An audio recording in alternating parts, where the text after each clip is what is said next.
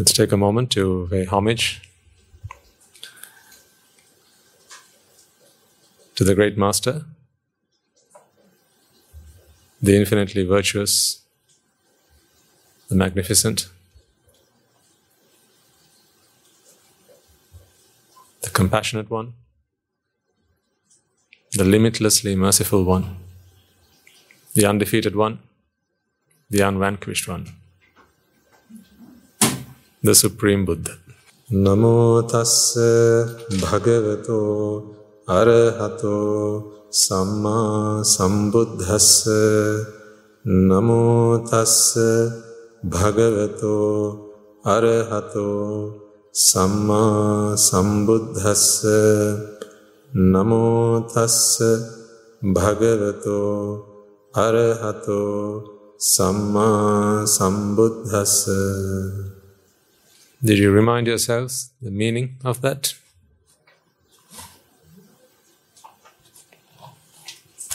We talked about it last week.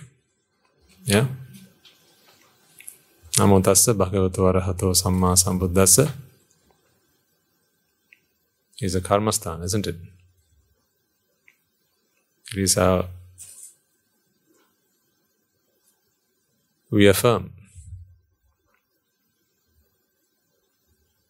our practice, remind ourselves what we are here for. So, this is not just like the national anthem that you have to sing before and after an event. It is an oath that we take. Not to please someone, certainly not to please the Buddha because he's not around today. And there's nothing that you can do that will please him. He is very much pleased all by himself. So, this is simply an oath that we take to remind ourselves what we are here for. Okay. So, it was just a reminder. In case you'd forgotten, you have a chance again this afternoon. If you're not here for this afternoon, you'll have a chance again next week. But most of you will maybe have a Buddha statue at home. Most of you will make offerings. The Buddha puja at home and so on. As we proceed further and further on this path, you will continue to do the same things, but they will have more meaning. See, I walked in here and I worshipped the Buddha but not, I li- not like I worshipped the first day I saw the statue. Remember when I was younger, I didn't want to get on his on the wrong side of Buddha. So whenever I used to do naughty things, parents used to say, Buddha will be angry with you. So you better be careful. So I thought Buddha was someone like Superman you know, you don't want to get on the wrong side of Superman, right? So he's a he's a good guy, but if you upset him, then bad things can happen. So I thought the Buddha was someone like that. So you didn't was was was, a, was someone who you didn't who you didn't want to upset. But only now do I realize. Only now do I know the Buddha as I know now. In fact, I didn't know him as well yesterday. That is the nature of this.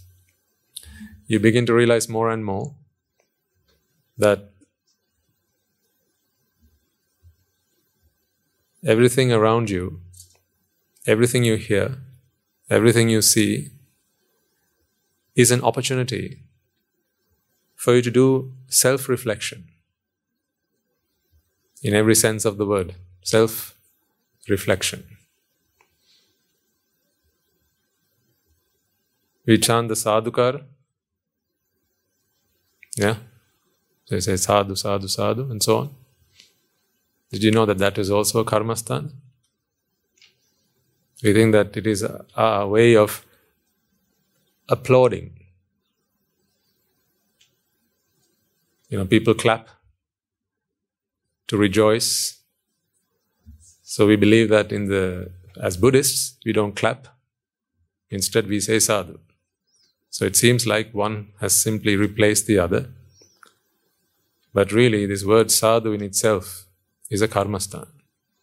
You can sit down and reflect on sadhu and attain arahathood. Contemplate on sadhu.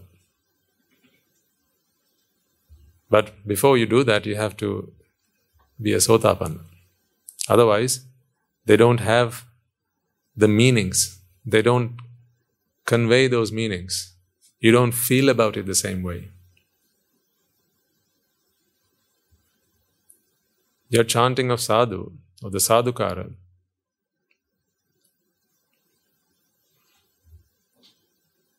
is actually a contemplation. So when you reflect on this karmasthana, what you're reflecting on is actually the entirety of the Dhamma that we discuss. We talk, you know, a whole sermon can be done to detail what sadhu is. A three hour long sermon, I can talk to you about what sadhu is. So when I say sadhu, I don't mean a monk. People call monks also sadhu, right? Buddha sadhu is coming, get up. Hmm? That's sadhu. But actually, in in Buddhism, we don't have sadhus because sadhus are actually we have sadhus in most other religions, but we are not sadhus. But it's fine, you know, people call us sadhus, it's perfectly fine. Whatever floats your boat, I suppose. But I'm referring to the actual karmasthana sadhu. There, sadhu is an affirmation that you take to eradicate suffering. Can you believe that? You're taking an affirmation to eradicate suffering. We all have this sense of belonging, this sense of self that we've been talking about. That is swa. Or sa, the swa or self. And you can take an affirmation, a resolve, a determination to exterminate that. How do you chase a dog at home? Know, if a stray dog comes home, what do you do? How do you chase it? Shoo, yeah? That's the posh way of ch- chasing dogs. Right? In the villages, they go, do. They don't say shoo. Shoo came into our language after the shoes were invented, because you need them to run away, right? But in our villages, our ancestors, they used to chase them away saying, do. So that is what that means. Get out of here. Swadhu. Uh, this is a resolve, a determination that we take to extinguish this sense of self.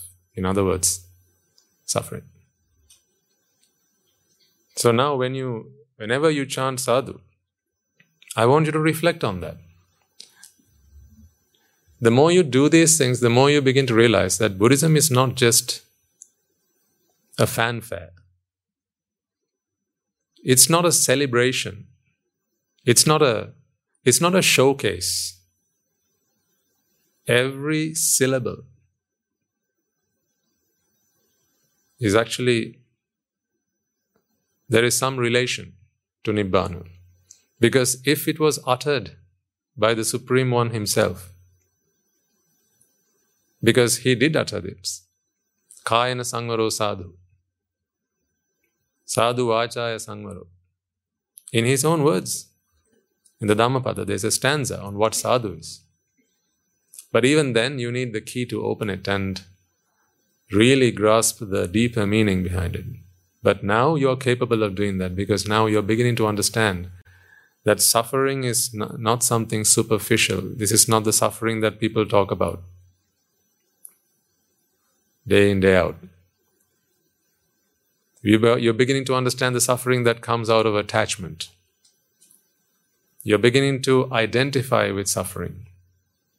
So, the more you do that, the more I am at liberty to share some of the more profound meanings of these things with you. This is why I never shared this with you prior to this, because you wouldn't, it wouldn't have meant a lot to you. But now you're beginning to understand, you're beginning to grasp these concepts. I could have said the same thing. This is Swa and Dhu. I could have said it a year ago, but you would have, and I would have said that is the sense of self or self, and you'd have thought, okay. But today, your understanding of it has come a long way, and therefore, you're able to actually grasp the profoundness behind some of these things. So from time to time, when I feel it's the time is right, and you know, when the opportunity comes up, I'll explain to you some of these things. In fact, I think there was there's one, I don't know, a gentleman or lady on the uh, I'm told on our YouTube channel who keeps asking the same question. He wants to know why I'm holding this in my hand.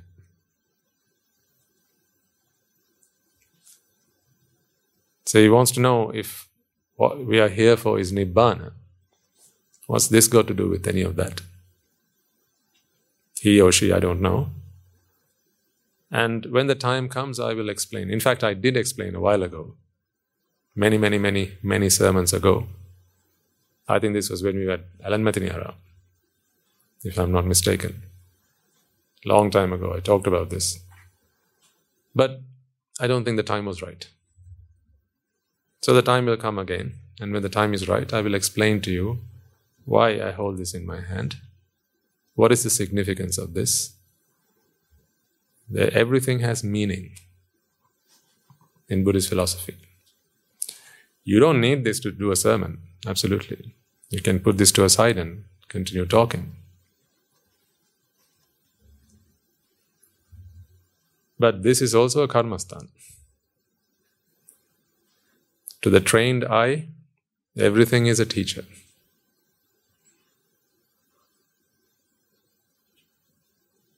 When the student is ready, the teacher appears.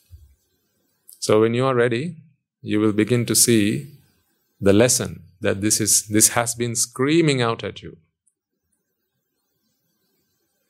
For as long as you've seen a Swami Mahanse hold one of these in his hands. This offering of betel leaves, that has a meaning. It is not just, you know, the way, the, you know, the way that we invite a monk to do a sermon. There is something more to it than that. But you see, the moment I say that, these will be the more interesting things. It's very natural because you know what most people don't know, if I know, how does that make you feel? Makes you feel special, right? Yes, that's, that's, that is the way. Because most people don't know these things, so I can learn and go and boast about it with my friends. That is why there's always a time and place for us to learn these things. Anything in the wrong hands, however good it might be, in the wrong hands, it can be disastrous. So fear not, I don't keep anything back from you. When the time is right, you shall get it all. What's more important for us right now is to make sure that we have a really solid understanding, a good foundation in the Dhamma. What I want for all of you is to be unfazed in the face of adversity. What I want for all of you is to have a good foundation a good standing whereby when life pushes itself on you, you can stand up straight. You don't do things that you go on later to regret because they are the real downers. You feel deflated after that. And, you know, they have their consequences. Raga, Dvesha, and Moha are out to get you. So, before we do a thesis on how all of these things are made up and what's the significance of that, what's the significance of this, there are more important things for us to talk about. Remember, I have very little time left. You have very little time left. So, two people with very little time left, what do you think they should be talking about? Isn't that right? Yeah, exactly. So, this is why in our sermons we always focus on, on Nibbana. You, you know, you know, Guru Swami Nuhanse could talk to you about a million other things. He can explain to you how the world came into being, how, how long it's going to last, and all those things. But he doesn't spend his time doing that. That is why at our monastery, exclusively for aspirants of Nibbana. That is our tagline. Because you can go and learn other things from absolutely, you know, anywhere. There are lots of other places where they'll teach you worldly existence and how to do it right. But there are very few people, such as yourselves, who have one, the merits, and two, the resolve to do what you really have to do and what you really need to do in the time that you have left. So it would be remiss of me to spend time talking to you about worldly affairs. Rather, our time is better spent talking about understanding the four truths that only a Buddha can show us. These are the four noble truths. That is what we're here for. That should be our resolve, and that is our purpose.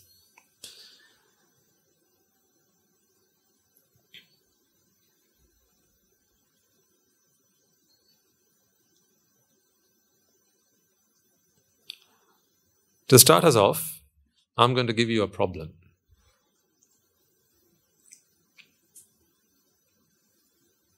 And you can solve it. Normally, I give the problem and I give the answer, right? Today, we're going to make a change. I'm going to give you the problem, and you can try and work out the answer. So, here's the problem. Ready? I met someone yesterday. They said something to me and it hurt my feelings. You got that? I met someone yesterday. They said something to me, and it hurt my feelings. I'm still hurt.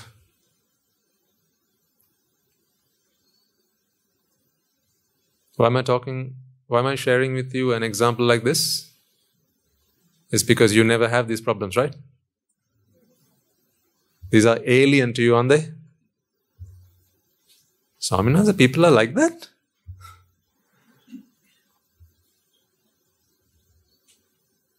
So here's the problem again. I met someone yesterday. They said something to me, hurt my feelings. And now, whenever I'm reminded of it, in fact, I'm reminded of it all the time, I can't do anything else. Whenever I try and do something, the same thing keeps coming back and it just keeps haunting me. And I think to myself, how could he say something like that to, to me? I'm still hurt. I can't focus on my work. It's really dragging me down. So there's someone you can substitute with anyone you like. So I give you the freedom to do that. You can you can think of it as, you know, maybe your best friend, your your husband, your wife. Ah, no, wait, they don't think, say things to hurt you, do they? No, of course not. Your son, hmm? your child, your mother, your father, or your colleague, your boss, whoever, right? So, what did they do? They they said something, and that hurt you hurt your feelings. When did this happen? Yesterday. And you're still hurt. Okay? First question is Is that okay? Is it just, you know, it's a natural thing? You know, these things happen, don't they? Like when you say, imagine you have this problem, you need to go and talk to a friend, right? Or you've got a long face, someone comes up to you and say, "What's wrong?" Yeah, I don't know. I've just lost the will to live. What happened? Yeah, I was just, you know, I don't know. I was just going about, doing my own thing, you know, and I was having a good time. I was just doing the right thing. Always, you know, you know, who, you know what I'm like. I was trying to do the right thing right? But then yesterday, I was just, you know, going about doing the right thing as I normally do. And then this person came up to me. Which person? Whichever person that you substituted. And then he slash she said this thing to me. And you say that and you look at their face. And they, if they have a blank face, looking back at you, go, you know, they said this thing to me. Yeah? They Don't yeah me. I mean, you know, they said something like that to me. There are various ways you can emphasize that sentence. They said, they said something like that to me. Yeah, that's one way. This is, you know, the beauty of language and intonation. Hmm? You can you can emphasize various parts of it, can't you? They said, or he said something like that to me. He said something like that to me. Hmm? How else? He said something like that to me.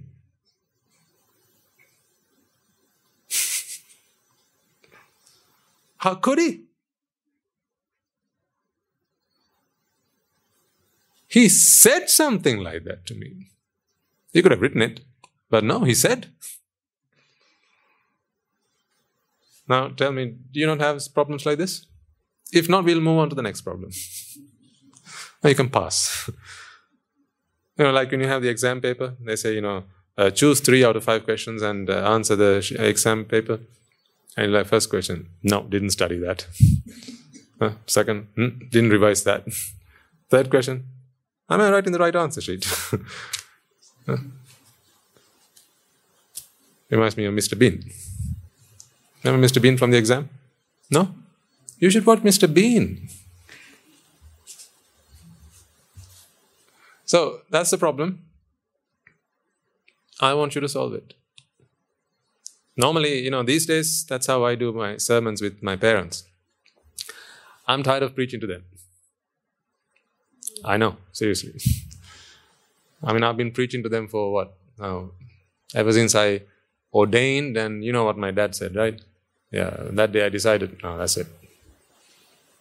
70 years of age, and the man thinks, when he's older, I still haven't given up for, forgiven him for that.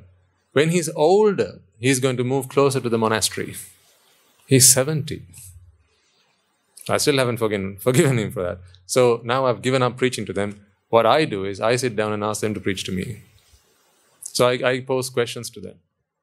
You know, if I if I have uh, if I get angry, Appachchi, what should I do? So he'll start speaking, and I just keep on asking questions, and I, I try and ask questions to prove to him that Buddhism is, you know, it's just a farce. It's you know, it's it's false. Buddhism makes no sense. I keep trying to prove to him that this Buddhist doctrine is meaningless. And then he tries to break my arguments. How about that for size, eh? I've been asking about Swami Nohan says, you know, what sort of problems you have, you know, because you have those uh, one-to-one or those group discussions at the end, right? So they've been ever so kind, and uh, they came up to me and said, you know, Swami I think uh, there are some common problems that you could probably address, and apparently one of them is you know, how you feel so strongly about the people you care for, you, know, you care about, you know, parents, siblings, and so on, and you want to give them the the Dhamma, but they're a bit hesitant or reluctant to accept it from you. So you can try what I'm trying. Get them, to, you know, sat down and tell them, yeah, you know what, you're right. Buddhism doesn't work. This is all a waste of time. This Buddhism thing. No, no, no, don't say like that. They'll start. Why? Because you know we are Buddhists, right? So even they feel patriotic, or you know they feel that they have to stand up for Buddhism. They're like, no, don't say like that. You know, maybe you got it wrong. No, no, no, no. Buddhism is just so negative. It's, you know, suffering, suffering, suffering all day long. They just talk about suffering. Can't we talk about something positive for a change?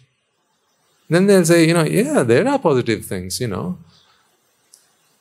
And then you just, you, you try to, you play, you play their role. And they can play your role.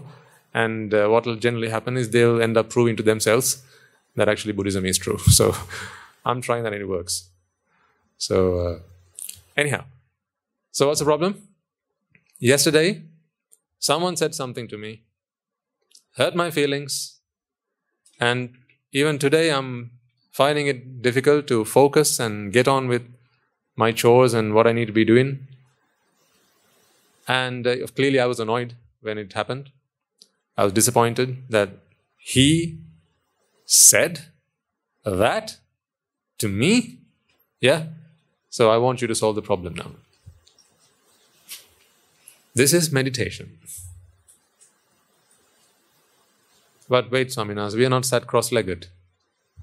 Well, then you will never be able to do meditation in this place. There's not enough room for all of you to sit cross legged. Meditation is a, is, a, is a practice of the mind applying the Dhamma into real life problems. That is what meditation is. So, over to you. Start meditating. Take a deep breath in and a deep breath out. Take another deep breath in and a deep breath out. Hmm? How many deep breaths would you have to take to solve this problem? Let's, let's work that out first. Hmm? How many deep breaths must one take to solve this problem? Sometimes maybe you don't have enough breaths to take. you started it too late. You should have started this maybe 20 years ago. Then you might have just had enough. Forget about all that.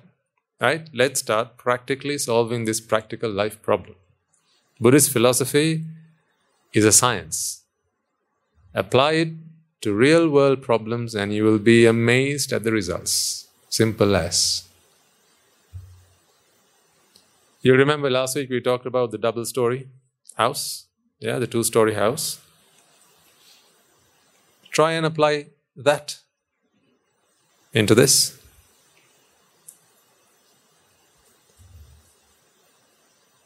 So I'm giving you a moment to, to think about it. I'll walk you through. I'll give you some hints as we go along, but I want you to uh, I want you to have a go yourself. You can, in fact, you know, if it makes it easier, actually think of someone and maybe something that happened.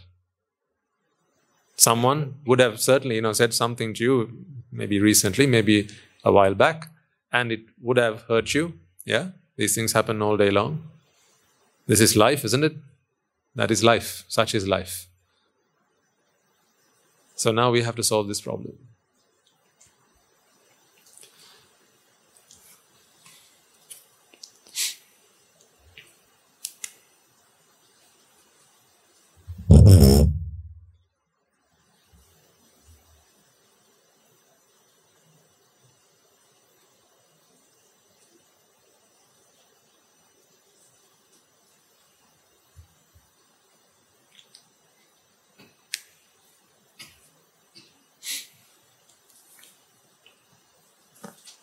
I'm just dropping hints.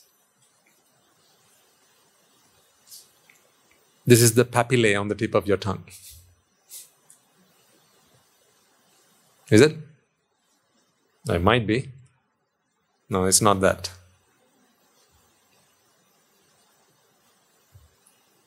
What is this? The mind. The mind looks like that?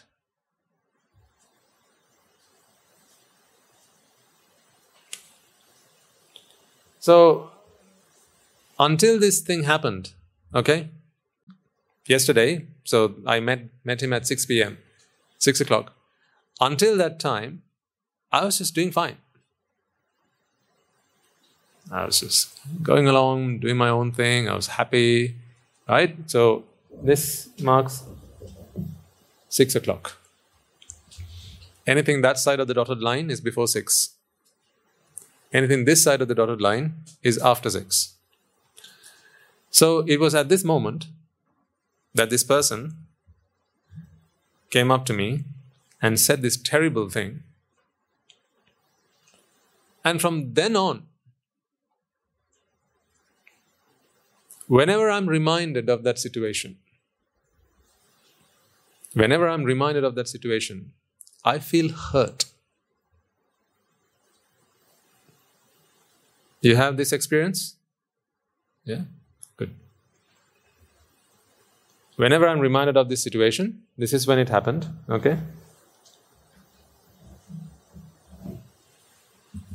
Now, whenever I'm reminded of what they said to me at that time, I feel hurt. So it was at this moment. So, for those of you who are new, if there are, see a few new faces. This, these are chittas, or thought moments that appear in your mind, each one arising and passing away. Right? Like an a const, like a constant stream of water. It's like a river. It's, it's never the same drop of water, right? A river is simply water flowing, right? If water stood still, is that any longer a river? No, it's a tank. So this is like a river. These are thought moments, they arise and pass away. An, an endless stream. So this is when this happened. This was 6 p.m. uh, yesterday. What was what date was it yesterday? 30th. That was 6 p.m. on the 30th of September. And uh, many chittas arose and passed away, and today we are here. Okay? And it's 8 a.m. on 31st today? Or 1st? 1st. 1st of October.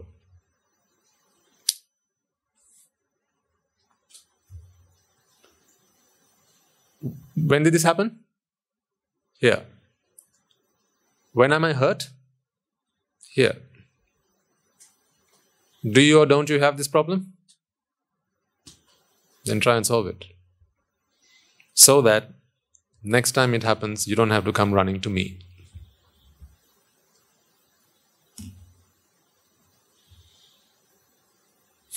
Because this is what most people come running to us with. Oh, Swami this happened, Swami Nansa, that happened, Swami nohansa, the other thing happened, Swami nohansa.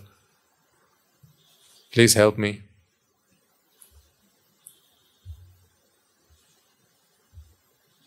I'm disappointed, Swami Nuhansa. I'm heartbroken, Swami Nuhansa. I'm angry, Swami Nuhansa. Please help me. I'm annoyed. Please help me. Yeah, I'm helping you now. I'm helping you before it happens. Because this is not a this is not a broken items repair shop. Hmm? This is not a repair shop. Don't bring your broken stuff here. We fix you up so that you don't break. We immunize you. What did they give you the uh, the the uh, immunization for? The COVID, uh, not COVID, was it coronavirus, right? Yeah. So they gave you immunization so that you don't you don't get COVID. Yes. So likewise, I'm trying to immunize you so that you don't find yourself in this situation. Now let's talk through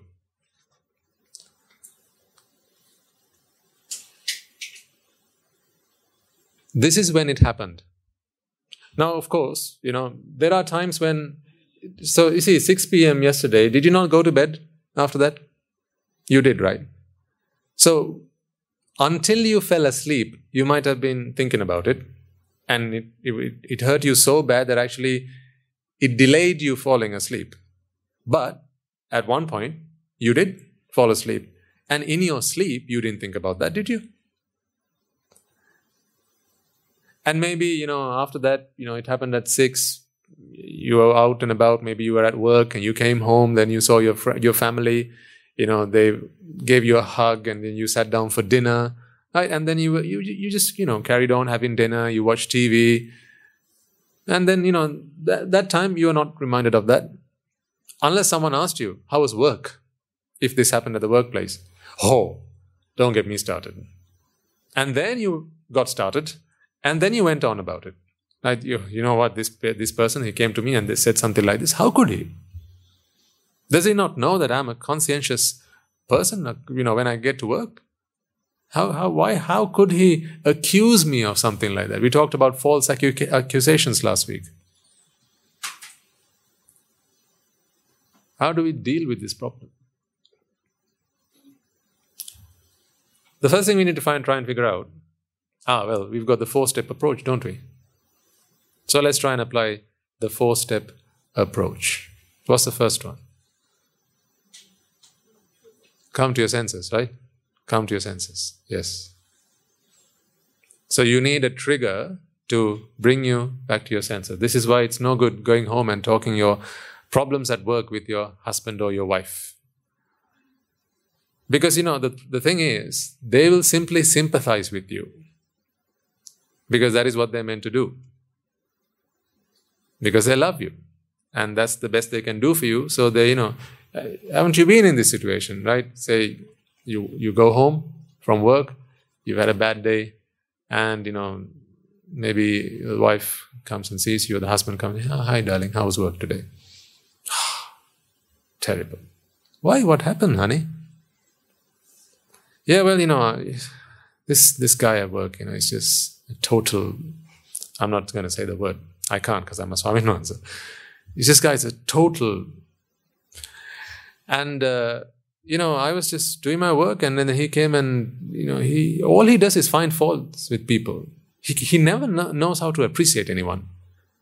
No matter how well I do something, he'll simply come and, you know, he'll, he'll make a mountain out of a molehill. That's the kind of person he is.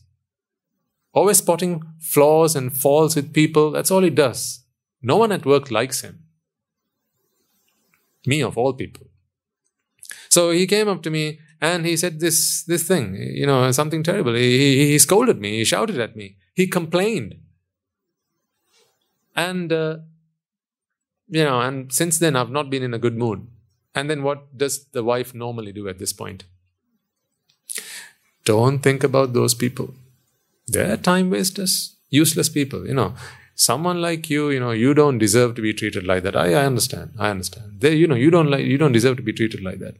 You're such a good person. How could he talk to you like that? This is called adding fuel to the fire. It's what loved ones do best. Adding fuel to the fire. Because they, they feel they have to sympathize with you. Because, you know, and it's only it's fair that they do that.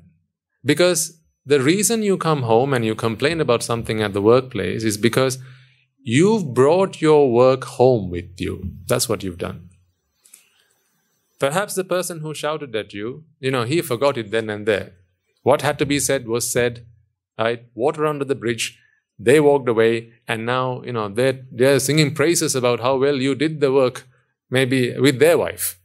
But you, you brought home that, that complaint, right? And now you just, you're just moaning about it. So you see, when you're at home in that situation, you're looking, you're looking for someone to hang on to.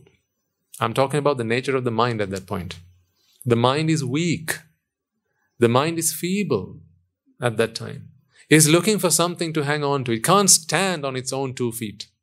That's what's happening. It's looking for support. And one of the best ways to get that support is for someone to be in the same camp as you. You know, whenever you're you're blaming someone, right? If someone else in the room is also it also begins to blame them, how does that make you feel? Energized, right? Yeah, that's it. That's it. You go. You get my point. Yeah, yeah. You know what I'm talking about, right? That's that's the way it works. Imagine, you know, you have something bad to say about someone, and the moment you open your mouth and you start bad bad mouthing this person, the other person says, "Well, they're not that bad, really." You know, I've, you know, they've, they've done good things for me. They've done, I've seen them do really good things. How does that make you feel at that time?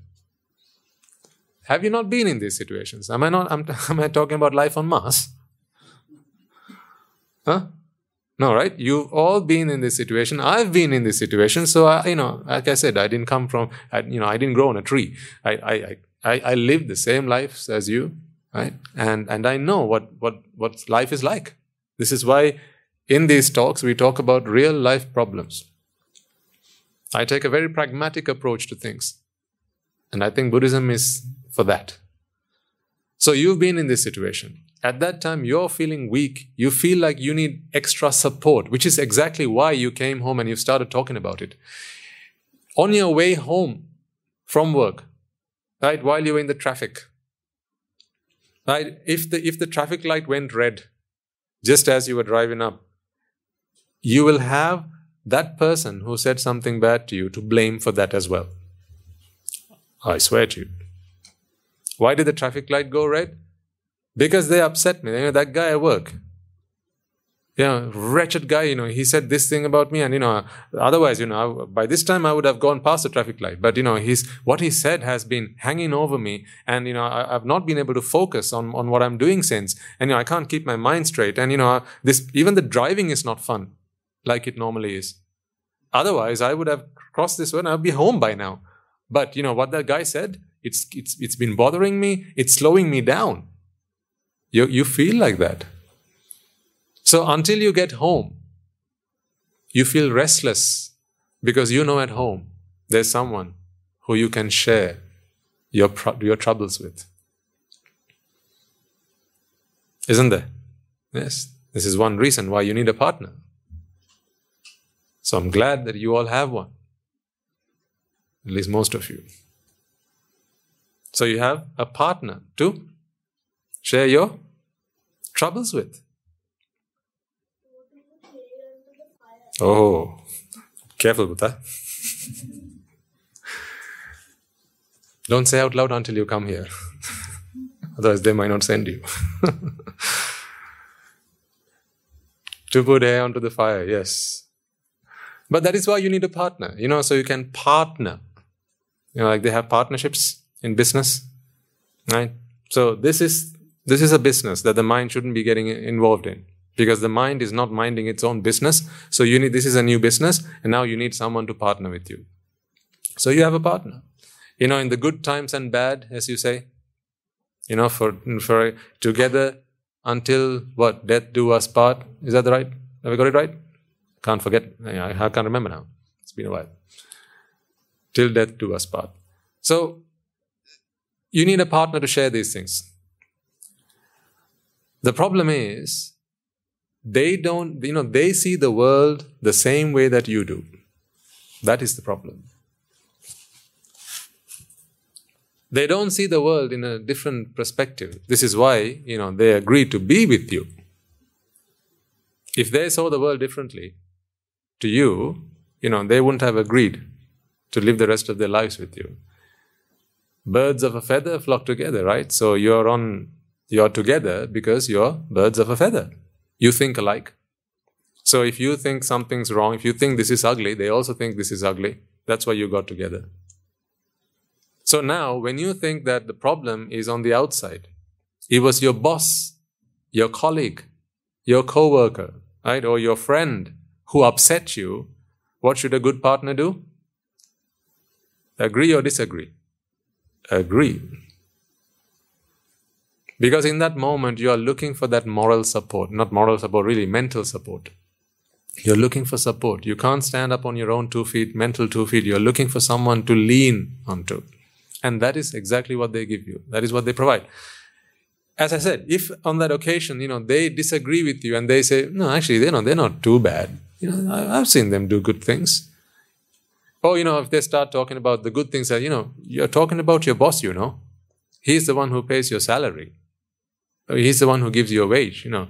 Yeah, yeah, you know, you're always talking about that guy, you know. You got something going on. and then, you know, become suspicious even. That can happen. It can happen. Because you don't want at that time for them to disagree with you. You want someone who agrees with you. In case, you know, in case the, your partner doesn't doesn't agree with you, now you'll stop talking to them about these problems, and then you'll find a friend to talk with. This is what normally happens. You know, families. I know what family like is life is like. I've been there, done that, and bought the T-shirt.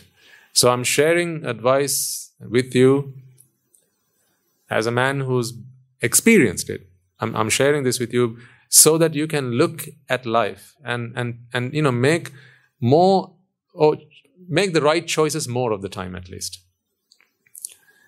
I want you to analyze what's going on around you. I want you to see what's going on with a fresh pair of eyes.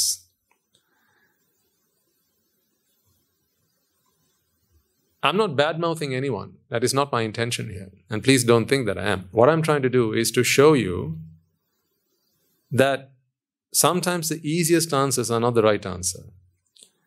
Think about why in some families, in some, you know, between some couples, the relationship isn't that strong. It's because if they start to see things in different ways, then that relationship is not long lasting. If they start to see things in different ways. So that is why, as I say, you know, a man who has a problem and the wife is not seeing it from the same perspective will not, will not be inclined to share those problems with, with that with that person for very long. And then after that he's going to go and find another friend or maybe the same the wife also as well you know. If she feels that her husband doesn't see the world from her perspective then she's going to find another friend to talk to. Excuse me. So how do you solve that problem Whenever we try and deal with world, problems in the world, worldly problems, there is never a right answer. That's the thing. Conventionally, yes, there may be a right answer and a wrong answer. But from an absolute truth perspective, you're never going to find the right answer. That is why, to find the right answer, you have to start to see the world as the world really is, which is the truth. That is the Four Noble Truths. See, there are two things you could have done if you are upset. One, you could have retaliated. And your partner might well have said, Well, why did you keep shut? You should have said something if you were angry, if you were upset about it.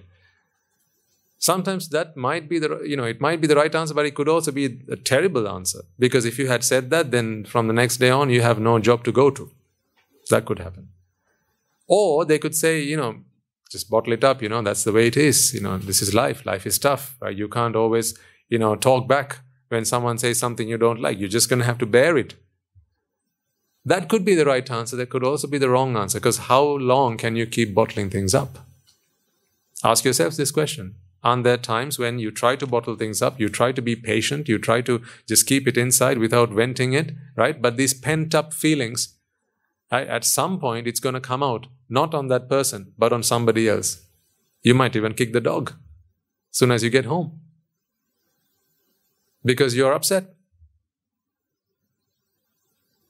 You know, I want you to dip into your lives and ask yourself the question, right? Have you never taken it out on your children? When you are upset at something at work?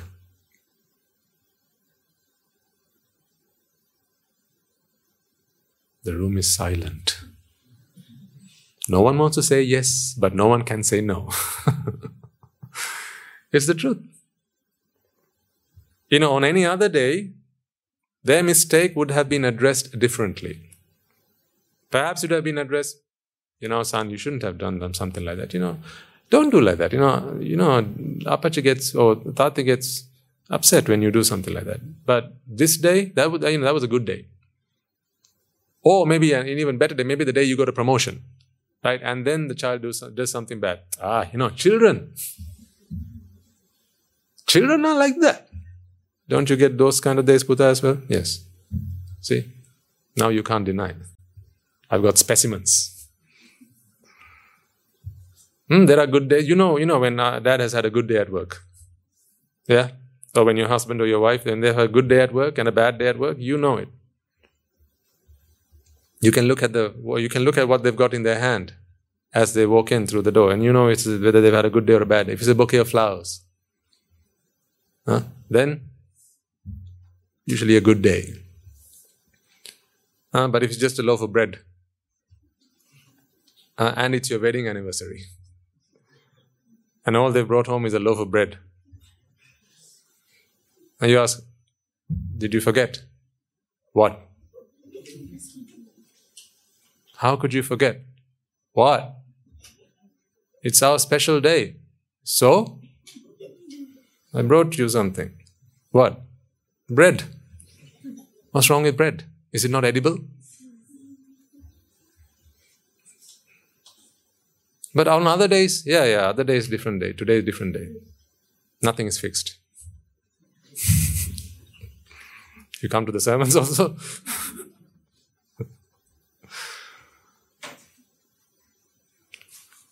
Are you someone who takes your work home? I'm asking you this question. Do you take your work home with you? And you know I don't mean it in that conventional sense. I don't mean do you take your unfinished work home so you can finish it because you just didn't have the time to submit that report on time. Or there's a deadline looming and you have to get it in, so a few extra hours you need, you know. As, you know that's not what I'm asking you, right? You know that, right? That's not what I'm asking you. I'm asking you, do you take your work home with you? In other words, do the people who live with you know whether you've had a good or a bad day at work?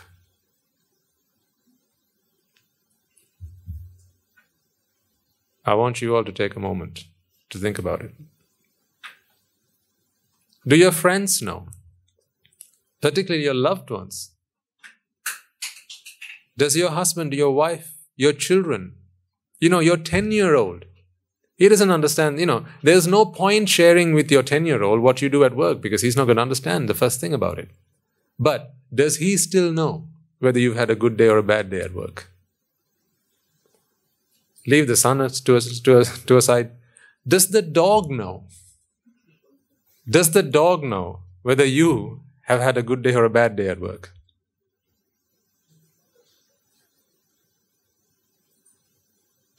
If it does, something's wrong. Something's wrong. So, I want you to first be aware of it and then overcome it because you can. It doesn't have to be like that. Put yourself in, the, in, their, in their shoes. Put yourself in their shoes. If you're the other, other party, do you like your husband or your wife to bring their work home with them? Do you like it when they do that? If they've had a bad day at work, do you like them to come and treat you as if they've had a bad day at work? Or do you want to be treated on your own merits? You know, it's very different when, you, when we analyze things from another person's perspective. That's why it's very important, you know, as the Buddha said, you know, treat others as you would like to be treated. If you don't do that, then you know, very long, but before before long, relationships will start to suffer. If you don't treat others the way you'd like to be treated, any relationship, it doesn't have to be husband wife. Doesn't have to be among friends, neighbors, co workers, friends, right? At school. If you don't treat others the way you like to be treated, that relationship, your days are counted.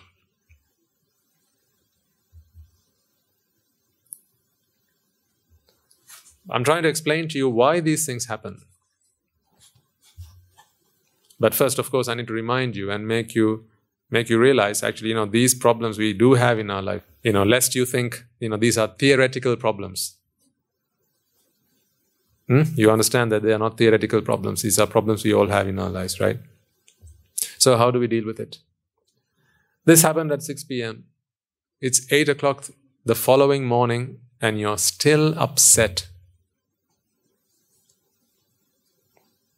If you find the answer to this problem, you will also find an answer to My mother passed away six months ago. The thought of her still brings tears to my eye. If you find an answer to this problem, you'll find an answer to that problem. Doesn't that problem bother you still? My, my, my father passed away, my mother passed away, my husband passed away, my, my friend passed away, my, you know, my, my brother passed away. Sometimes, you know, for some people, uh, it's very difficult to even do a sermon to. The moment you start talking to them, you know, they, they become teary eyed because they start, you know, those, all those thoughts and memories start flooding their mind. And after that, I can't talk to the I can't talk the Dhamma to them because you know their their gates go up, the floodgates. They go up, and after that, all they can, you know, they're just engrossed in the grief. I'm telling you, we have to immunize ourselves to this. Before the fact is always better than after the fact. I'm trying to help you prepare before the fact.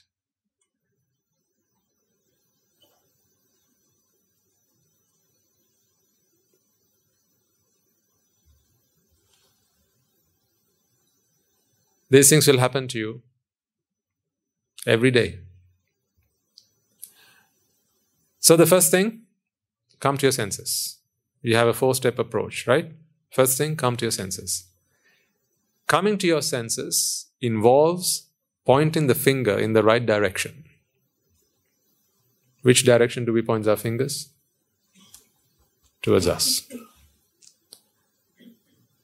You have to start there. You have to, have to, have to. Pointing the finger in any other direction, and you've completely discarded Buddhism. From there on, Buddhism cannot help you. Or Buddhist philosophy cannot help you. There's no point saying Buddhan Saranang Gacchami and pointing the finger at someone else say, that guy made me angry. You haven't sought refuge at the Buddha. Then you can say Superman Karanang Gacchami because if that guy hurt you, you can ask Superman to come and rescue you. You can ask Batman, come and rescue you. You can ask the police to come and rescue you. You can ask the fire ambulance to come and rescue you. You can ask the prefects at the school to come and rescue you. You can ask your teacher to come and rescue you. But not Buddha, not Dhamma, not Sangha. So, how do you know if you're a true Buddhist? A true Buddhist takes refuge. Now, I want you to know, it's, it's a good point. That as I'm talking to you, you know, these things just come to me and I'm, I'm sharing with you, right? It's, it's a good point. How do you how do you know a good Buddhist when you see one? Actually, you can't see one. How do you know if you are a good Buddhist? If you observe your five precepts, if you are vegetarian, yeah, give me keep adding to the list. You observe sil every poya day. Hmm? When you come to the temple, you only wear white. Hmm? You don't smoke, you don't drink. Now you just take, you know, medium, right? Not too much, not too little. Middle path. huh? Is that a good Buddhist? No. A good Buddhist always takes refuge in the Noble Triple Gem. That's how you know a good Buddhist. I'll elaborate on that. A good Buddhist always, always, always takes refuge in the Noble Triple Gem. That does not mean that every day before bedtime and every morning as soon as you get out of bed, you go in front of the Buddha statue and you put your hands together and go, Buddhang saranang gacchami. That is not what I mean by a good Buddhist always takes refuge in the Noble Triple Gem. What I mean, when this happens, you always point the finger inwards. Because until and unless you point this finger inwards, you are not taking refuge in the Noble Triple Gem. Agree or disagree? What do you think? You have to agree. Because only for someone who sees the problem is within does the Buddha, the Dhamma, and the Sangha become their refuge.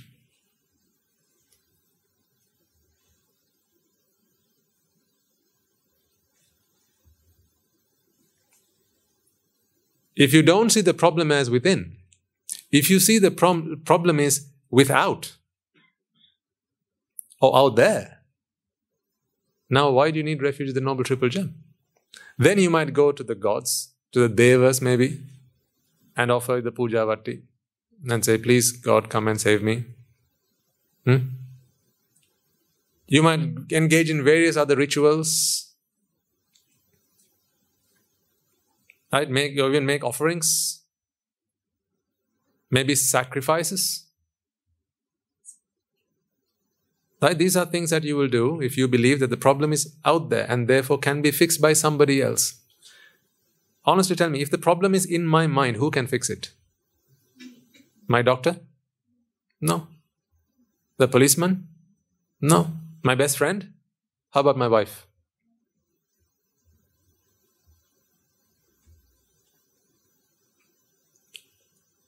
If the problem is in my mind, only I can fix it. Exclusively, I can fix it. If the problem is outside, now I can go and ask other people to step in and give me a hand and solve the problem. So, again, how do you know if you're a good Buddhist?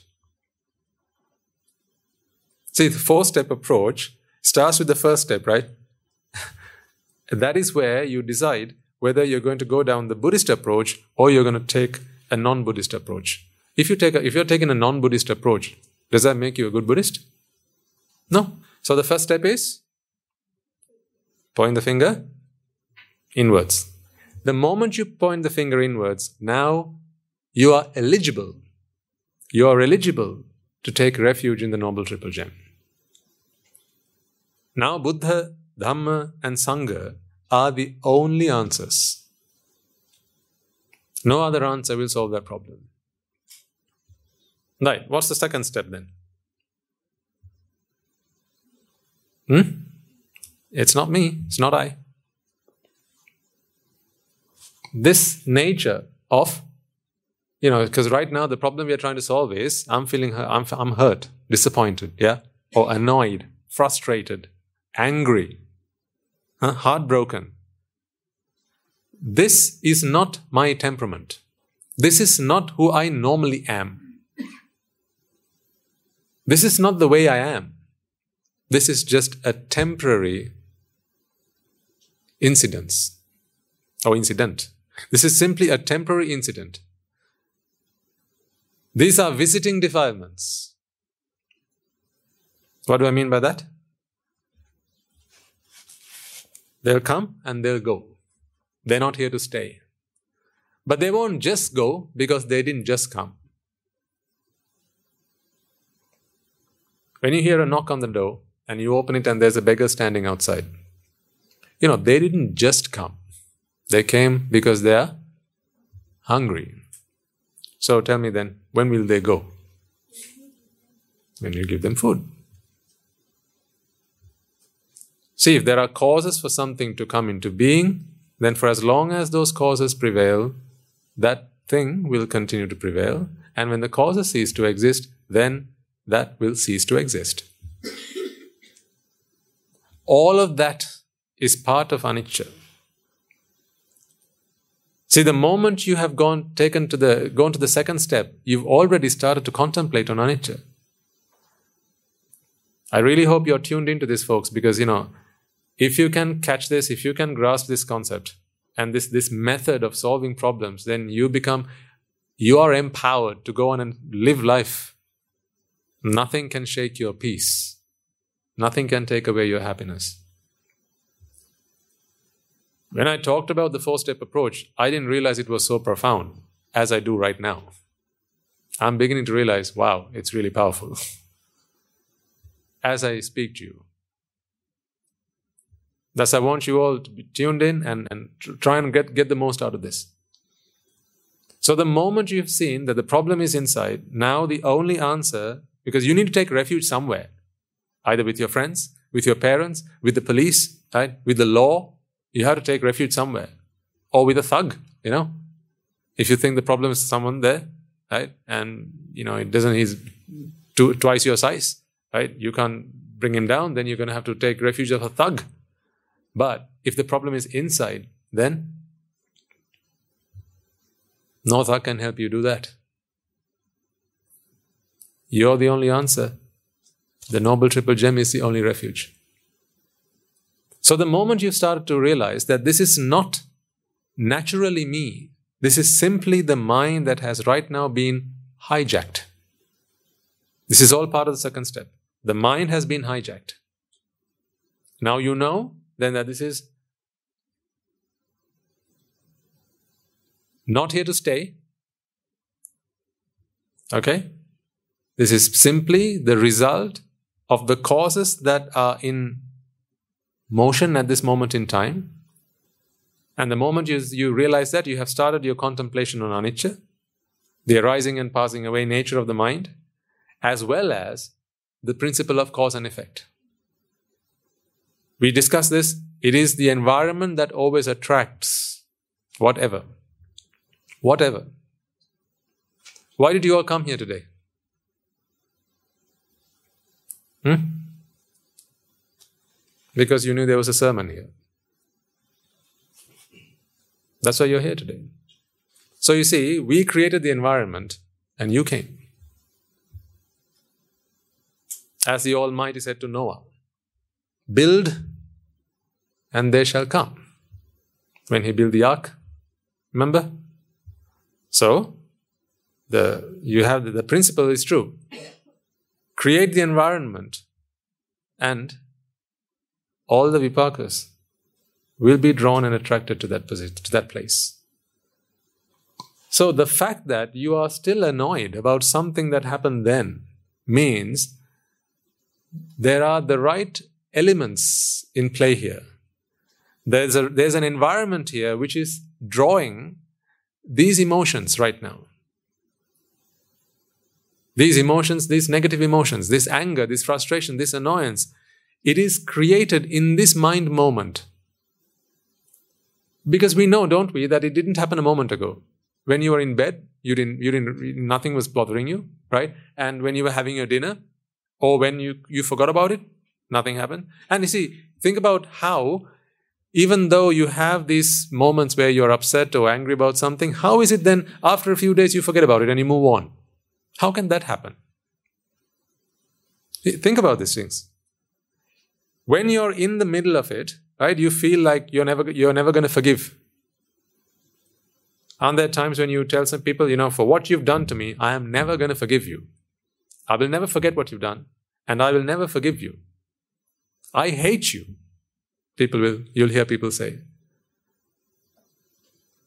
And they, they're not just saying it, actually, they, they say it with, with full emotion, right? But a week later, they're walking down the street hand in hand. Moved on. But when you are in the middle of it, you don't feel like, you know, this is a situation that's ever going to change.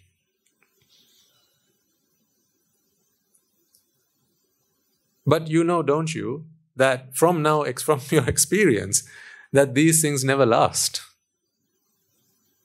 These things never last. Anger doesn't last. Does it? Well, have you never been angry in your life? Well, you're not angry now, hopefully. So I see, so anger doesn't last. How about lust? Does it last? No. Greed, does it last? No. Compassion, does it last? Still no. Kindness, generosity? No. None of these things last. How about a feeling of respect? Does it last? No. Nothing is everlasting. Everything has a transient nature. When we talk about transient, what I want you to think about is Provided the causes are there, the result manifests. When the causes cease to exist, the result ceases to exist. That is what I mean by transient. A forever changing nature. A forever changing because a forever susceptible to a change in causes. A forever changing because a forever changing and susceptible to changing causes. So, this is why you are not angry right now, but you were two weeks ago. The person that you shouted at, the person that you swore at, today you'll speak with them nicely, maybe even invite them for dinner. How is it that you, you can change like that? I need you to take a moment to understand how your mind works. That is all I'm asking you to do here, folks. It's because you don't understand how your mind works. When your mind goes astray, when it starts to do, when it starts to do things that you don't want it to do, you don't, you don't, you lose control. Aren't there times where you're feeling angry but you don't want to be? Hmm? Aren't there times like that? When you when you're feeling you want something but you don't want to be feeling like that? Don't you feel helpless in those situations?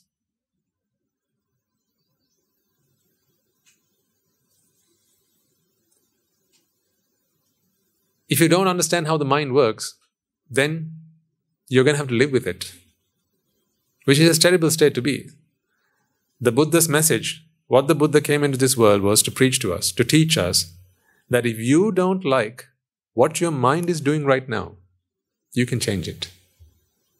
How powerful that is. Most people don't know that. Most people don't realize that. Most people feel that whatever the mind thinks, now I have to do that. Because they can't overcome that. I'll take a really simple example. There's a saying among people, isn't there, that the mind is willing but the flesh is weak? Hmm? You've heard that plenty times. We talked about it in one of the sermons as well. This is such a lame excuse that people give themselves. They say the mind is willing but the flesh is weak. When does that happen? In front of a liquor bottle sometimes. Right? The mind is willing, apparently. I don't want to take it, but see my arm, I can't stop it. See? See, it's even pouring it into the, into the glass. I can't stop it. See? I want to stop it, but I can't see. Huh? And then it comes to mouth, and see, no, I'm not doing this. I don't know. I want to stop it, but hold on one second. I wanted to stop it, but you know, it, I couldn't stop it. Mind is willing, but the flesh is weak, apparently. I, I know about this so much because I've been studying a lot about addictions. Over the past several months, you know, I've been specializing in addictions. People think that they are they have no way out of it. People think that once you're addicted to something, that's it. it doesn't have to be like that. Whatever that addiction might be. For some of you, it might be something a bit strong. Hmm? Strong water. You know what I'm talking about? Yeah. For others, it might be a smoke. For others, it might be addiction to digital devices. You know, some of some people they can't break their addiction to their mobile phones or to the computer. Others, it could be pornography. You can't break that addiction. People are addicted to all sorts of things. You see, the thing is, if you've ever been in this situation, folks, and you know, okay, you don't have to nod your head either this way or that way, right? It's fine, right? Keep it to yourself. It's okay. It's okay. You feel that way because you still feel that you know I'm here and I have to, I have to protect and safeguard my my self-respect. Yes, self-respect will always be there for as long as who's there Self is there. It's okay. It's all right. It's all right. Take one step at a time. If you've been in this situation, I know for certain that there will have been times in your life where you didn't want to do it, but you couldn't stop yourself. And you felt really vulnerable. You wished and prayed to God and all the powers that you could could, you could muster. You thought to yourself, oh, please help me stop. Please let me be free. I don't want to do this. How do I stop? You tried once, you tried again, but on the third time, the floodgates open, and that's it. While you were doing it, you enjoyed it, but as soon as the moment passed, you could now, now what happens is you begin cursing yourself. Why? Why did I do it? Why couldn't I stop myself? Haven't you been there? People are so helpless. They go through this, you know, they have learned how to master machines. Huh? They have learned how to master the environment. Now people know how to make it rain. Yeah? People know how to make it rain. People know how to how to how to cover up the sun. People know how to you know how to create another another planet. They know how to make rocks. They know how to invent artificial limbs. Things that you know people once thought were God given. Today they can invent artificial everything. But what they don't know, such a pity. What they don't know is when they feel angry, they don't know how to stop feeling angry. They learn how to control their anger. Walk away, walk away, walk out of the situation before it gets worse. Huh? Before the, your aggression gets the worst of, uh, of you. Walk away. Don't be there. Right? People will know that because they learn, they, they, they, they teach you that. But what they don't know is how to stop themselves from feeling angry. Because they don't understand the principles. The Buddha's gift is, is simply that. Forget about Nibbana. You know, there might be some, some who listen to these talks who don't believe in Nibbana. It's all right. You don't have to. But don't you all have this problem where there are times in your in your life where you feel things and you don't want to feel them, and you want to stop feeling that, but you, do, you can't you can't help yourself. the, the, the the ironical thing about this is, you know, how when parents you advise and admonish your children, but your child wants to watch TV, hmm? and you want the child to go and do their homework, what would you do? Sometimes you first you'll ask tell them nicely. Second time, you'll tell them nicely. Third time, not very nicely. Am I right, Putta? Yes. Next, you'll go and switch off the TV. Now, what did I ask you to do now? Hmm? Now it gets a bit aggressive. Right? And then this can go all the way to maybe you know, giving them up or sending to the monastery. There's another karaka. Uh, if, you, if the parents totally get fed up. Uh, or punishment. Or shouting at them. And then what the parents will come and ask us, or maybe the child's teachers, will be questions like, Swamin Wahanse, you know, can you please teach this child to listen to his parents? Can you please teach him to be obedient? When his mother tells him to stop watching TV, he doesn't. Can you please teach him and tell him to stop doing what he wants to do and do what I want him to do? Hello? Can you hear yourself when you say that?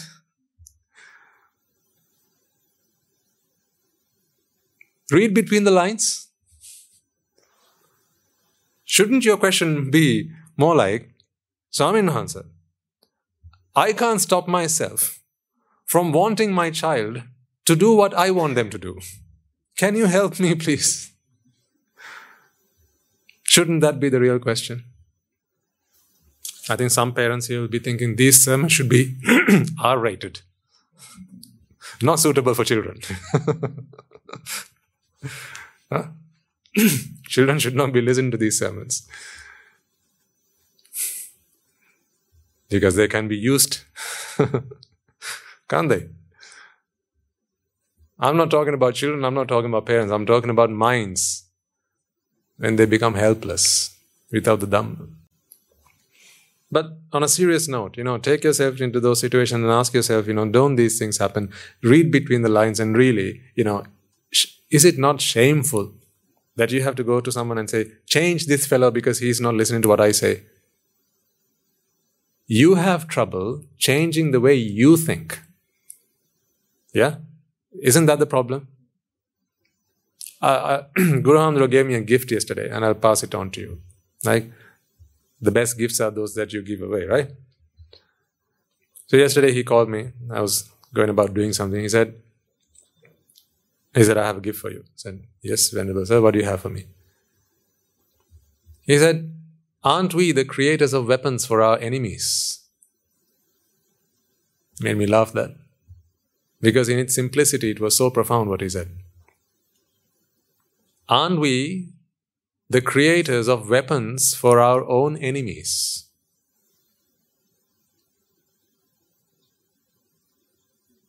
Hmm? Our enemies hurt us, don't they? You don't like the color blue. Can I be an enemy to you? Ta da! See, I'm hurting you. And I don't even have to throw this at you. I'm hurting you already because you don't like the color blue. Blue, blue, blue, and more blue. See, even more blue. See, I keep on hurting you. Right? See, more blue.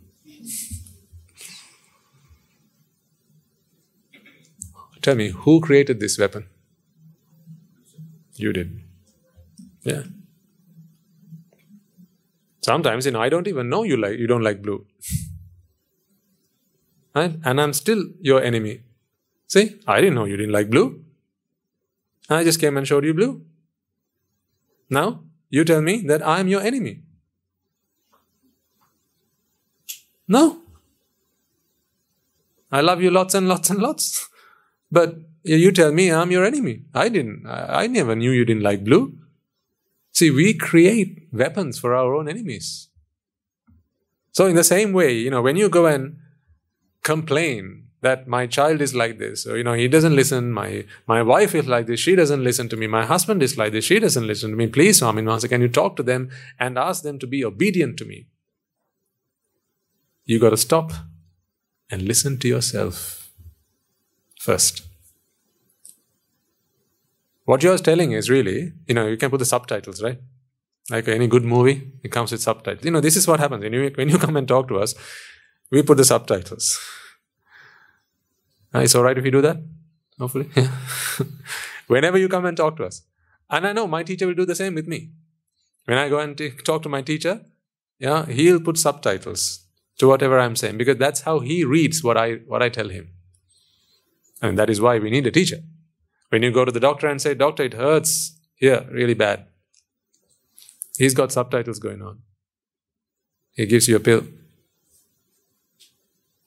because he's got subtitles going on. He knows when you complain about the symptoms, he's already thinking about the problem. That's how it works, right? So whenever you come and complain about someone or something, subtitles that we apply there, why can't he or she hear himself? What you're really saying is, I struggle to change the way that I think, and therefore I want him to change the way that he thinks. Is that a fair argument? Do you think in any court of law that's going to win you in any, win you any case? Hmm? I struggle to change my view and my take on things, my opinion on things. I, I struggle to change the way I think about something, so I want you to change anyone in their senses will fire back at that and go, well, if you're asking someone else to do it, why don't you do it? Yeah? Problem is, folks, like the good gentleman reminded us last week, remember at the end of the talk, he said, you know, in to, to summarize, to sum all this up, it's simply, you know, there's conventional truths and there's absolute truths. Yes, absolutely. I completely agree. The problem is, how do you stop yourself from feeling these things?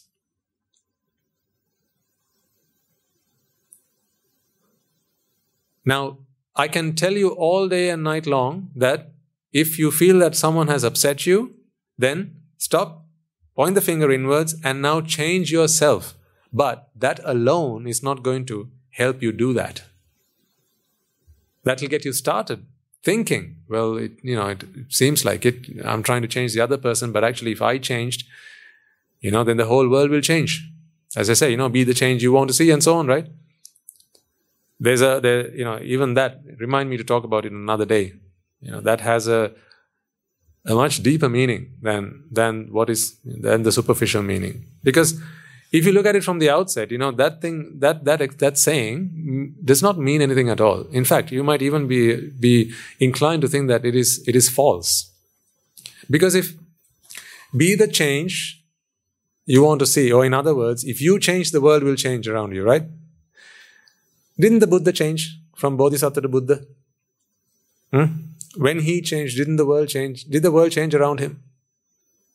No. You know, even after he became the Buddha, there were still the Devadatta.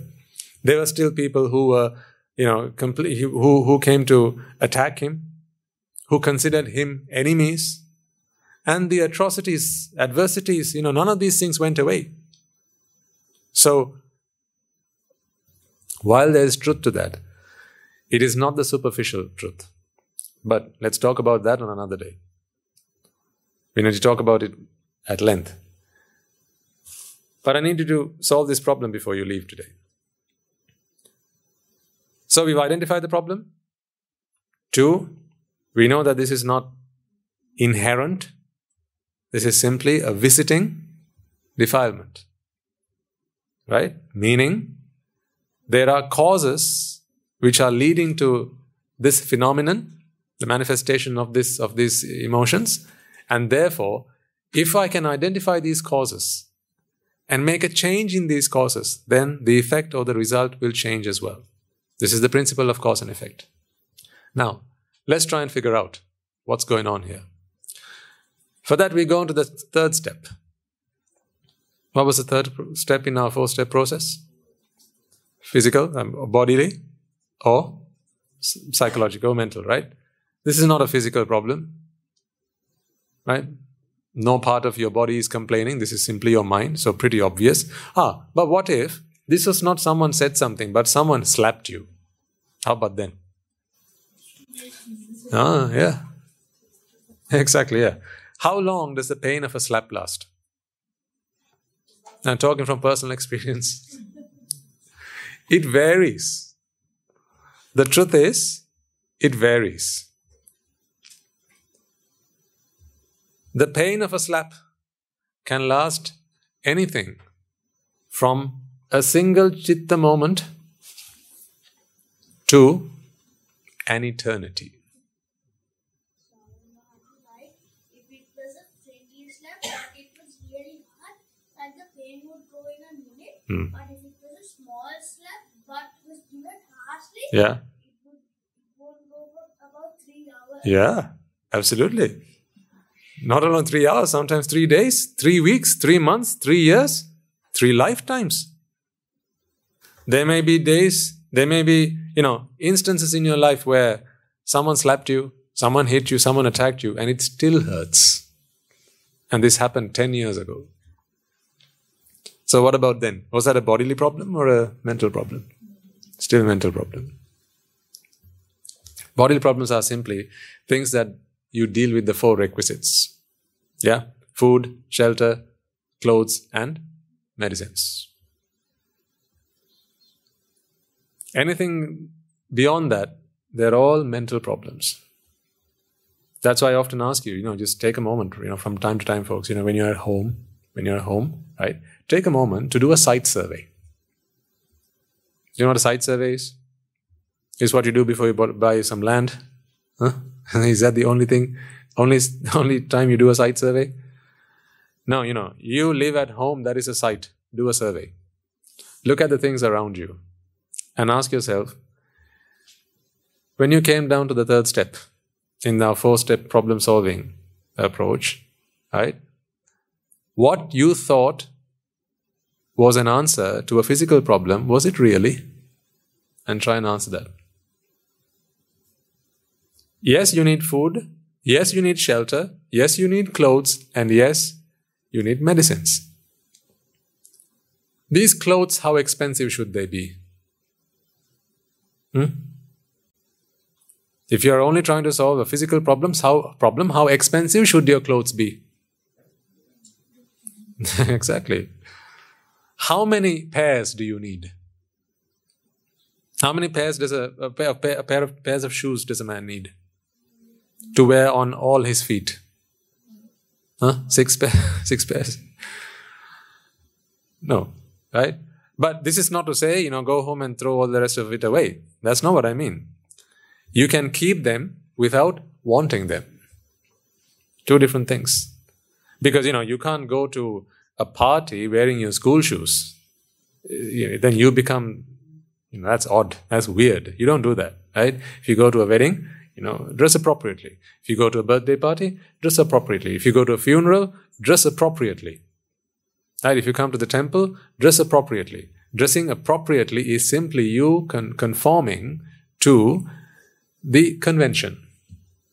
There's nothing wrong with that. That is simply you doing, you conforming to convention. You know, see, when I come for a sermon, I'm dressed like this. Because this is the convention. When I sit down to do a sermon, I hold the, the fan like this. This is both convention and there is, there is a meaning behind it as well, but you know, this is convention.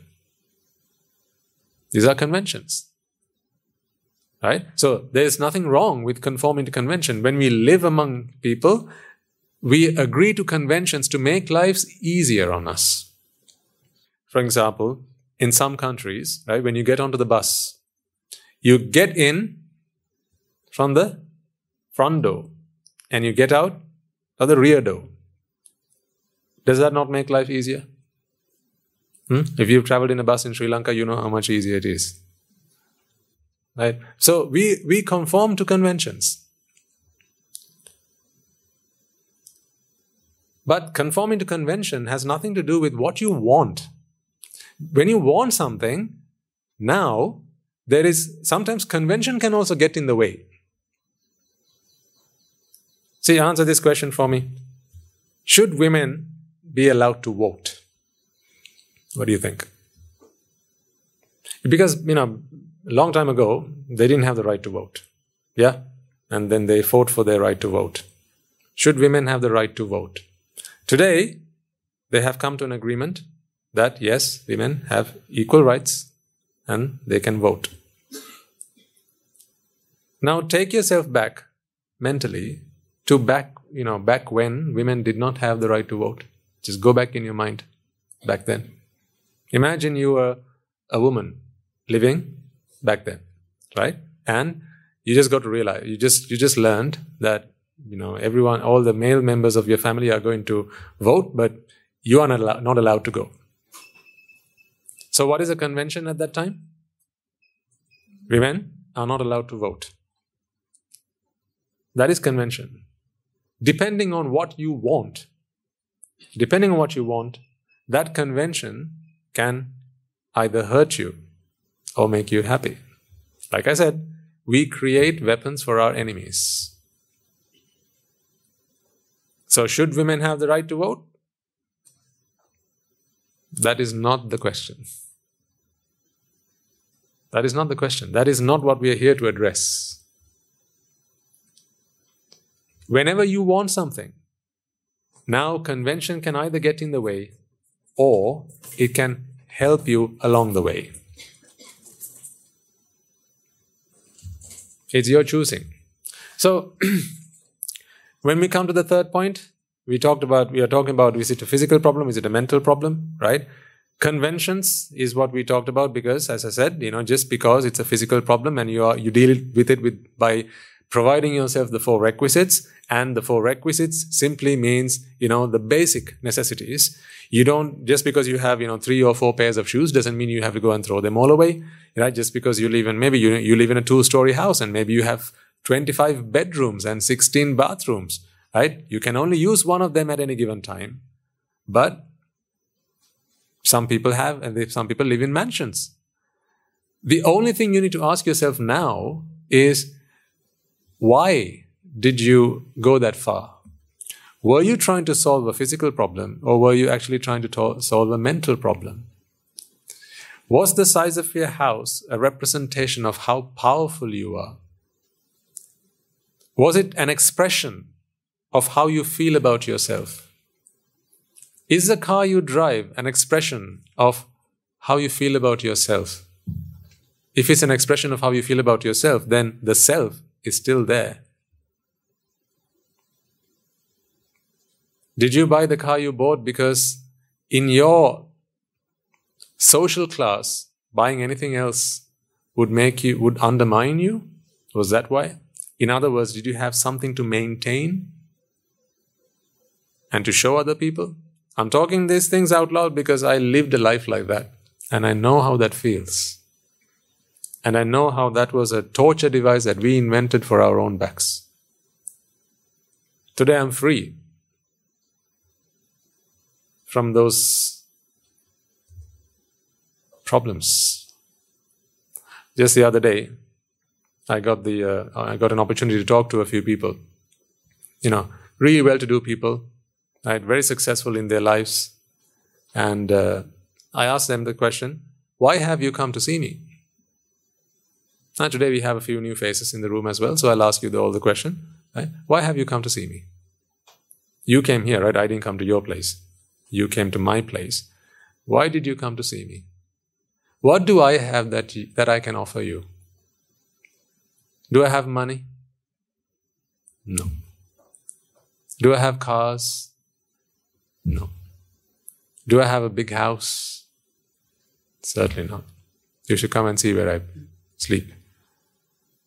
Do I have lots of lots of clothes? No. I only have two sets of robes, one on me, the others on the clothesline. Do I get to eat lovely, nice dishes, foods, cuisines, you know, and travel the world and enjoy every all these different types of food? Still no. You'll see later on today what we eat. Most days we eat mixed food, right? When, when someone will mix their food and then they give me a handful of that. That is what happens most days. And you'll, you'll all have the opportunity today to offer, our Swami says, some food from, from your, from your alms bowl, from your bowl, right, into their alms bowl. That is what we eat. So, I mean, think about it. Do I have anything that you don't have? what are my assets compared, in, compared to you? You have, you have a family. You have a husband. You have a wife. I don't have any of these things. So why have you come to me? What asset do I have that you don't have? The asset I have is nothing. Have you ever heard of that asset? Nothing. The asset of nothing, have you ever heard that? The asset of nothing? Let me explain to you. Okay, what I mean by that. Don't worry, I won't forget this. I'll complete this before we end. the asset of nothing.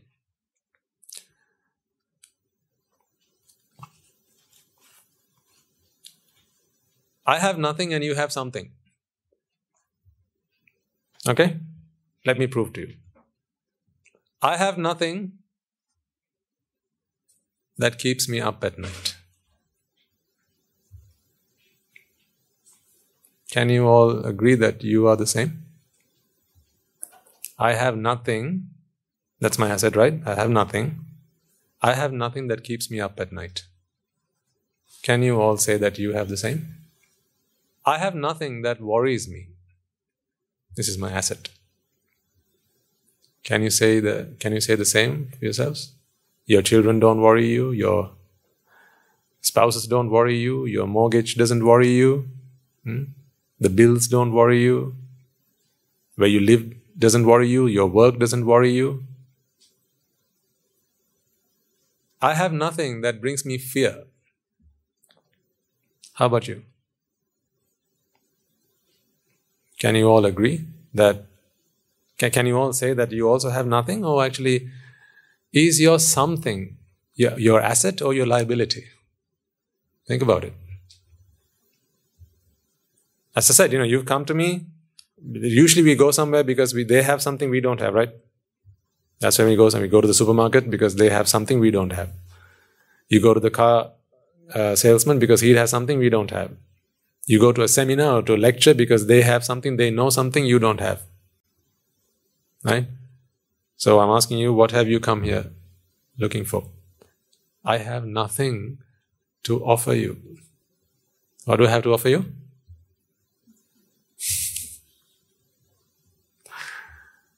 I have nothing to offer you. So, as I say, I have nothing that keeps me up at night. I have nothing that keeps me worried. I have nothing that annoys me. I have nothing that frustrates me. I have nothing that doesn't listen to me, therefore makes me angry. I have nothing that doesn't say what I do, therefore makes me annoyed. How about yourselves? You can repeat all those sentences except replace nothing with something. Yeah, I have something that. Do you, do you not play roles, right? you can replace all of those sentences with something. I say, I have nothing that keeps me up at night. You'll have to say, I have something that keeps me up at night. I have nothing that worries me. Did you forget to check your doors before you left home, by the way? Just, just checking. How about your windows? Did you make sure you fed the dog before you left? Did you check the car, the batteries, fuel, tires before you left? Hmm? You know, just uh, three months before I left England to come to Sri Lanka, I got scammed. Someone, uh, I can't remember the word now, someone had forged my credit cards just three months before I left. So when I uh, when I got the bill, they send a bill every month, right? Actually, no, I was I was trying to pay for something, and the payment got declined. So then I logged to my bank account and checked online. How come I I I, I had plenty of credit? So I, I checked and I realized that my credit card had been maxed out. So that's when I realized that someone had forged my credit card. So I quickly ran the bank, as you're supposed to do.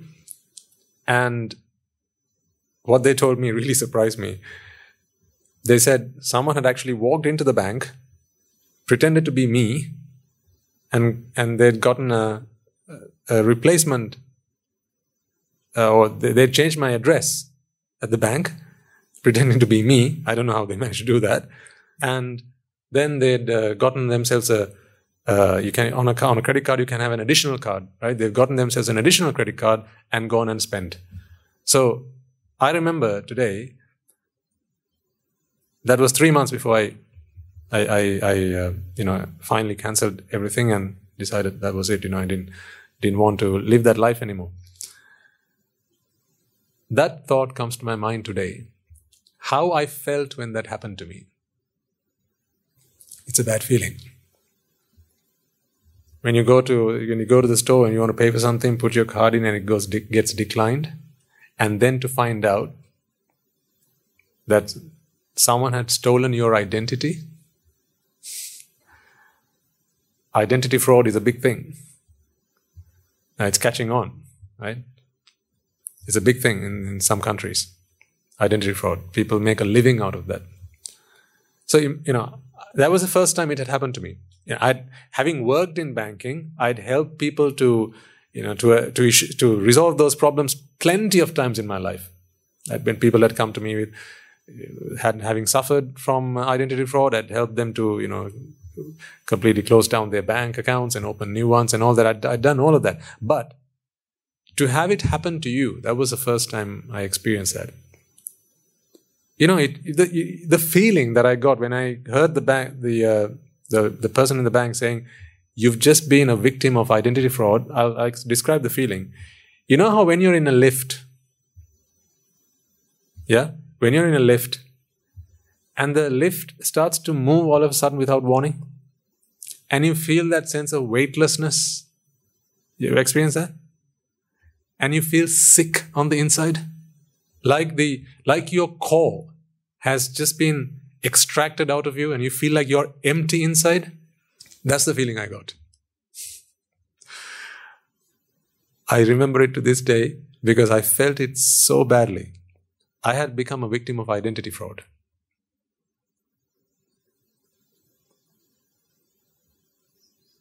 Because back then, I had something that people wanted. People wanted my identity. They didn't just want my car, my house, right? My material possessions. They wanted my they wanted my identity. they wanted who I was. They wanted who I was. Today, I have nothing. But you still have something. Even if you are ready to give up all your worldly possessions, you still have, you will still have an identity that you will want to protect and safeguard. I'm not saying that I have completed my journey, but I know that on this path, very soon, that is where I will be. One day, I will not feel that way I felt that day. Because what I will realize is these are simply individual instances, thought moments. There is no connection between each other. What happened here has no bearing whatsoever on what happens either side of it, let alone several down the line. So, why does this happen? This happens because of our sense of identity. In each thought moment, now we've passed the third step, we are on to the fourth step minding your own business. The mind does not mind its own business. Here, there was a mind moment, a chitta. The purpose this chitta came into being was to simply do five things receive, register, recognize, respond, and perceive. To receive this sound, right? Register it as having been received, recognize it, and recognize doesn't mean it has to be recognized simply as a sound. You can recognize it as a scolding, it's fine. Or, a, or, or, or an accusation, that's also fine. Right? And then to respond. So, all the chitta is supposed to do is to receive it and understand that this is an accusation. And then finally to perceive it as that is all it is. That is the mind of the business. Mind of the business? No, the other way around. Thank you. Business of the mind. That is the simple business of the mind. But each of these thought moments, they are ill they want something more than what they came in for. Because they have a desire to feel a sense of identity. You see, the thing that you try to safeguard the most is your biggest weakness. Whatever you want to protect is the thing you have to protect yourself from.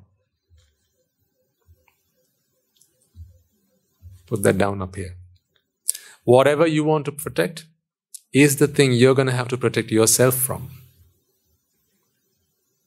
Aren't I right? Name a few things you want to protect or you have to protect. Hmm? Your children, you have to protect, right? Now you have to protect yourself from your children. How so? Your children don't make me angry, they make you angry. Your children don't make me sad, they make you sad. Your children don't make me cry, they make you cry. So you see, you protect your children. If you protect something, you have to protect yourself from it. And you can replace that with any material, any material possession, or even anything immaterial. Simple example again, let's say, you know, you have earned yourself a title. Okay, let's say you're the heavyweight champion. Hmm? Now, if you are the heavyweight champion, you have to protect it, don't you? You have to get back in the ring and fight to keep your title. So, if you have to work hard to protect it, now you have to protect yourself from it. How so? To keep your title, how much should you get beaten up? Hmm? That's why if you become the heavyweight champion, then to keep it, what should you do? Get beaten up, right? That's what you have to do. You gotta get into the ring and get beaten up. That's the physical part. But mentally as well. You know, mentally, you always live in fear that someone might snatch it from you. In 1996, we won the World Cup, didn't we? Was it 1996? Yeah, in 96, we won the World Cup. Every four years, they play the World Cup? Yes. So, 97, 98, 99, 2000. In the year 2000, we went to play again. So we felt like champions, didn't we? Hmm? Because in 96 we'd won the World Cup, right? And 2000 came, the year 2000 came, and it was time for us to play the games, play cricket again, right? Answer this question honestly and honest to your heart, right? We were the champions, and we felt that we had to protect it. So when the games came, I remember I was I was a kid. I, when the games came, it felt like this was something now we had to protect, not something we had to earn. We had to protect. So we went there in fear of losing it. See, what you protect, you have to protect yourself from. Because to protect what you want, to protect the things that you love, to protect the things that mean so much to you, sometimes you may go to great lengths, and sometimes the, the distance you go can spell your disaster. A mother can go a long way to protect her child. Sometimes she might even murder. She can kill. Perhaps you won't now, but think back you know, before you started to listen to the Dhamma, it, if you knew that someone was out to get your children, you know, as a loving father, as a loving mother, you know, you would have said, without a shadow of a doubt, over my dead body will you get to my child. In other words, if you want to get my child, you're going to have to kill me first. Meaning, I'm ready to kill to save my child. So you see, if you want to protect something, now you have to protect yourself from it.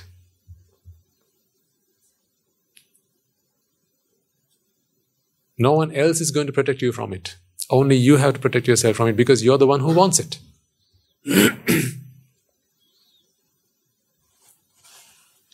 when the mind wants to feel this sense of identity, this sense of separation, that it is separate from everything else.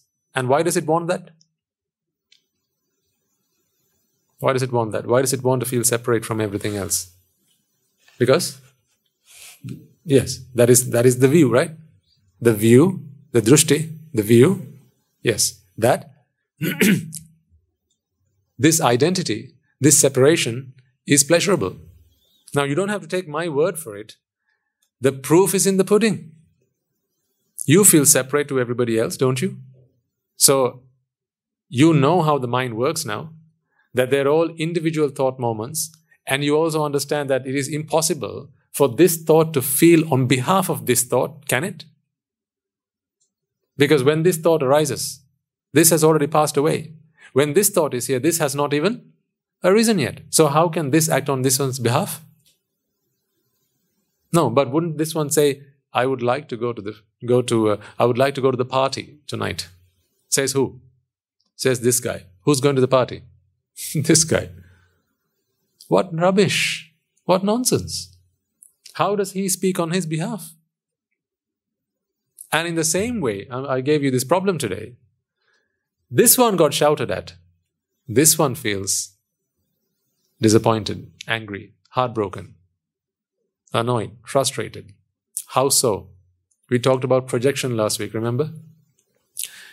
When the thought, when the, when the chitta goes into this insanity mode, which is a result of this dying desire, this, this, this strong desire, this urge to feel this sense of separation, the illusion of separation happens in the mind. And the illusion of separation is this illusion of this sense of identity that all of you have. Uh, by, by, by all of you, I mean, of course, all of us. You feel that you are a separate individual to other people in this room. You feel that you are an identity. And that identity represents you. You'd feel annoyed if someone pretended to be you, which is how I felt when my identity got stolen. I don't know if any of you have been, ever been in that situation identity theft. Terrible feeling. Terrible feeling. Because, you know, after all, once you've given up and lost everything, what's the last thing that's left for you? Your, yourself, right? Your identity. That is the only thing that you feel belongs to you and you alone. Imagine losing that. Imagine someone taking that from you. Your sense of who you are. Your sense of who you are. That is the most precious thing ever. Do you remember what the ring did to Gollum? Yeah? Precious, my precious. Look at what the self, the, the need to feel the self has done to you.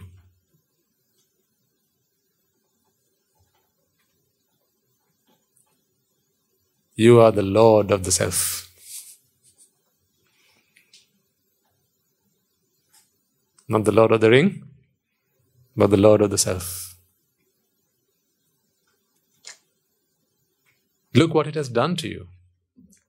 Every tear you have shed, why? Necessary or unnecessary? unnecessary, except when something got in your eye. That's the only time where I can say that was necessary, because that was your biological mechanism of cleansing your eye. But other than that, if you've ever cried, do you know that that was an unnecessary reaction? You cried in vain. You cried in vain. You know, when you cry in front of an arahant, you know how they feel about you? Hmm? Fool.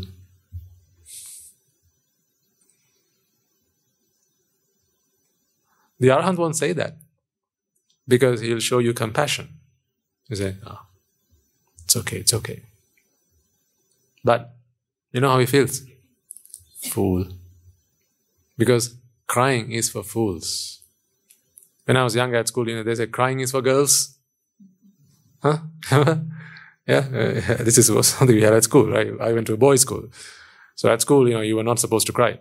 So if anyone cried, then the other boys would say, crying is for girls. Let's correct that. Crying is for fools. How about getting angry? Who is that for? Boys. Big boys, is it? Hmm? Showing your fury? showing who you are? Huh? Come and I'll show you who I am. You don't know who you're messing with. Hmm? Getting angry, is that for big boys? No, but I've been around people who think that getting angry, right, or showing that you're angry, is a sign of your personality and that you have to be. You know, it's a very cultural thing. I think in some cultures, sometimes we see that a bit in our culture as well you know, in, in any, not in any, some, some fathers particularly, you know, especially, you know, fathers of, you know, this uh, fathers. Uh, so they believe that you have to, you know, to have earn your own respect, you have to show that, you know, you are not to be messed with. But that is a sign of foolishness.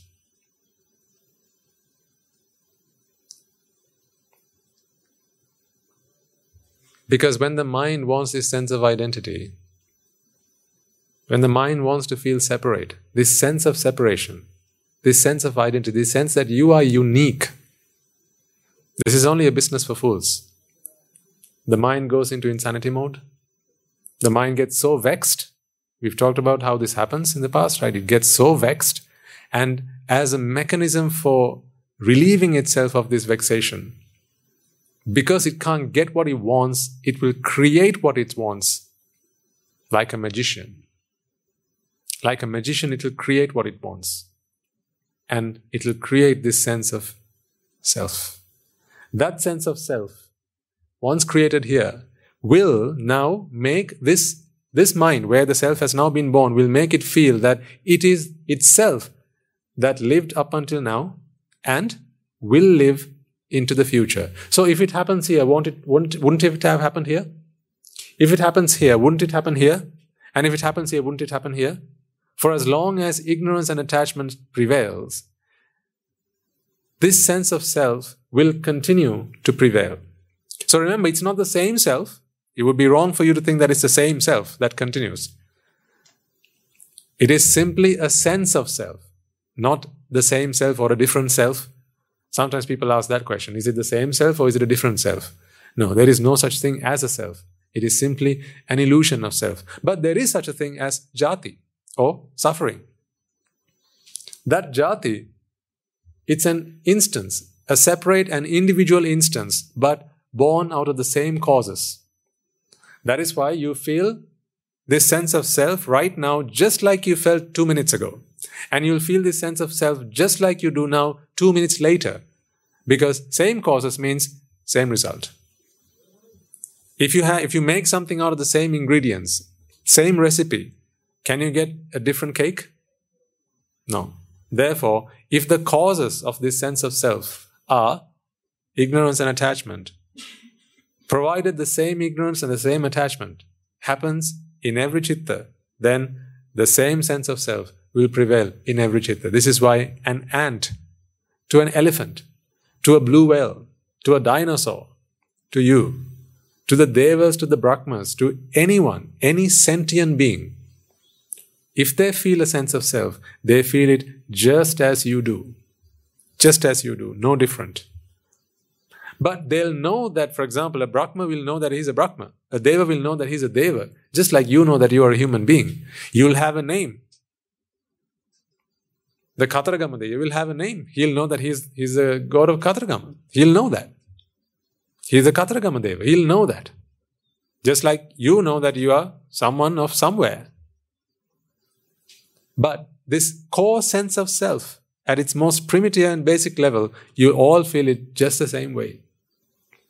So, what are the additions to it? One is your memory. If memory didn't have a part to play, then you wouldn't be feeling this way. You would only feel the self. You wouldn't be able to feel heartbroken about what happened yesterday.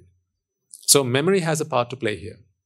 So, when the sense of self happens here, it dips into memory.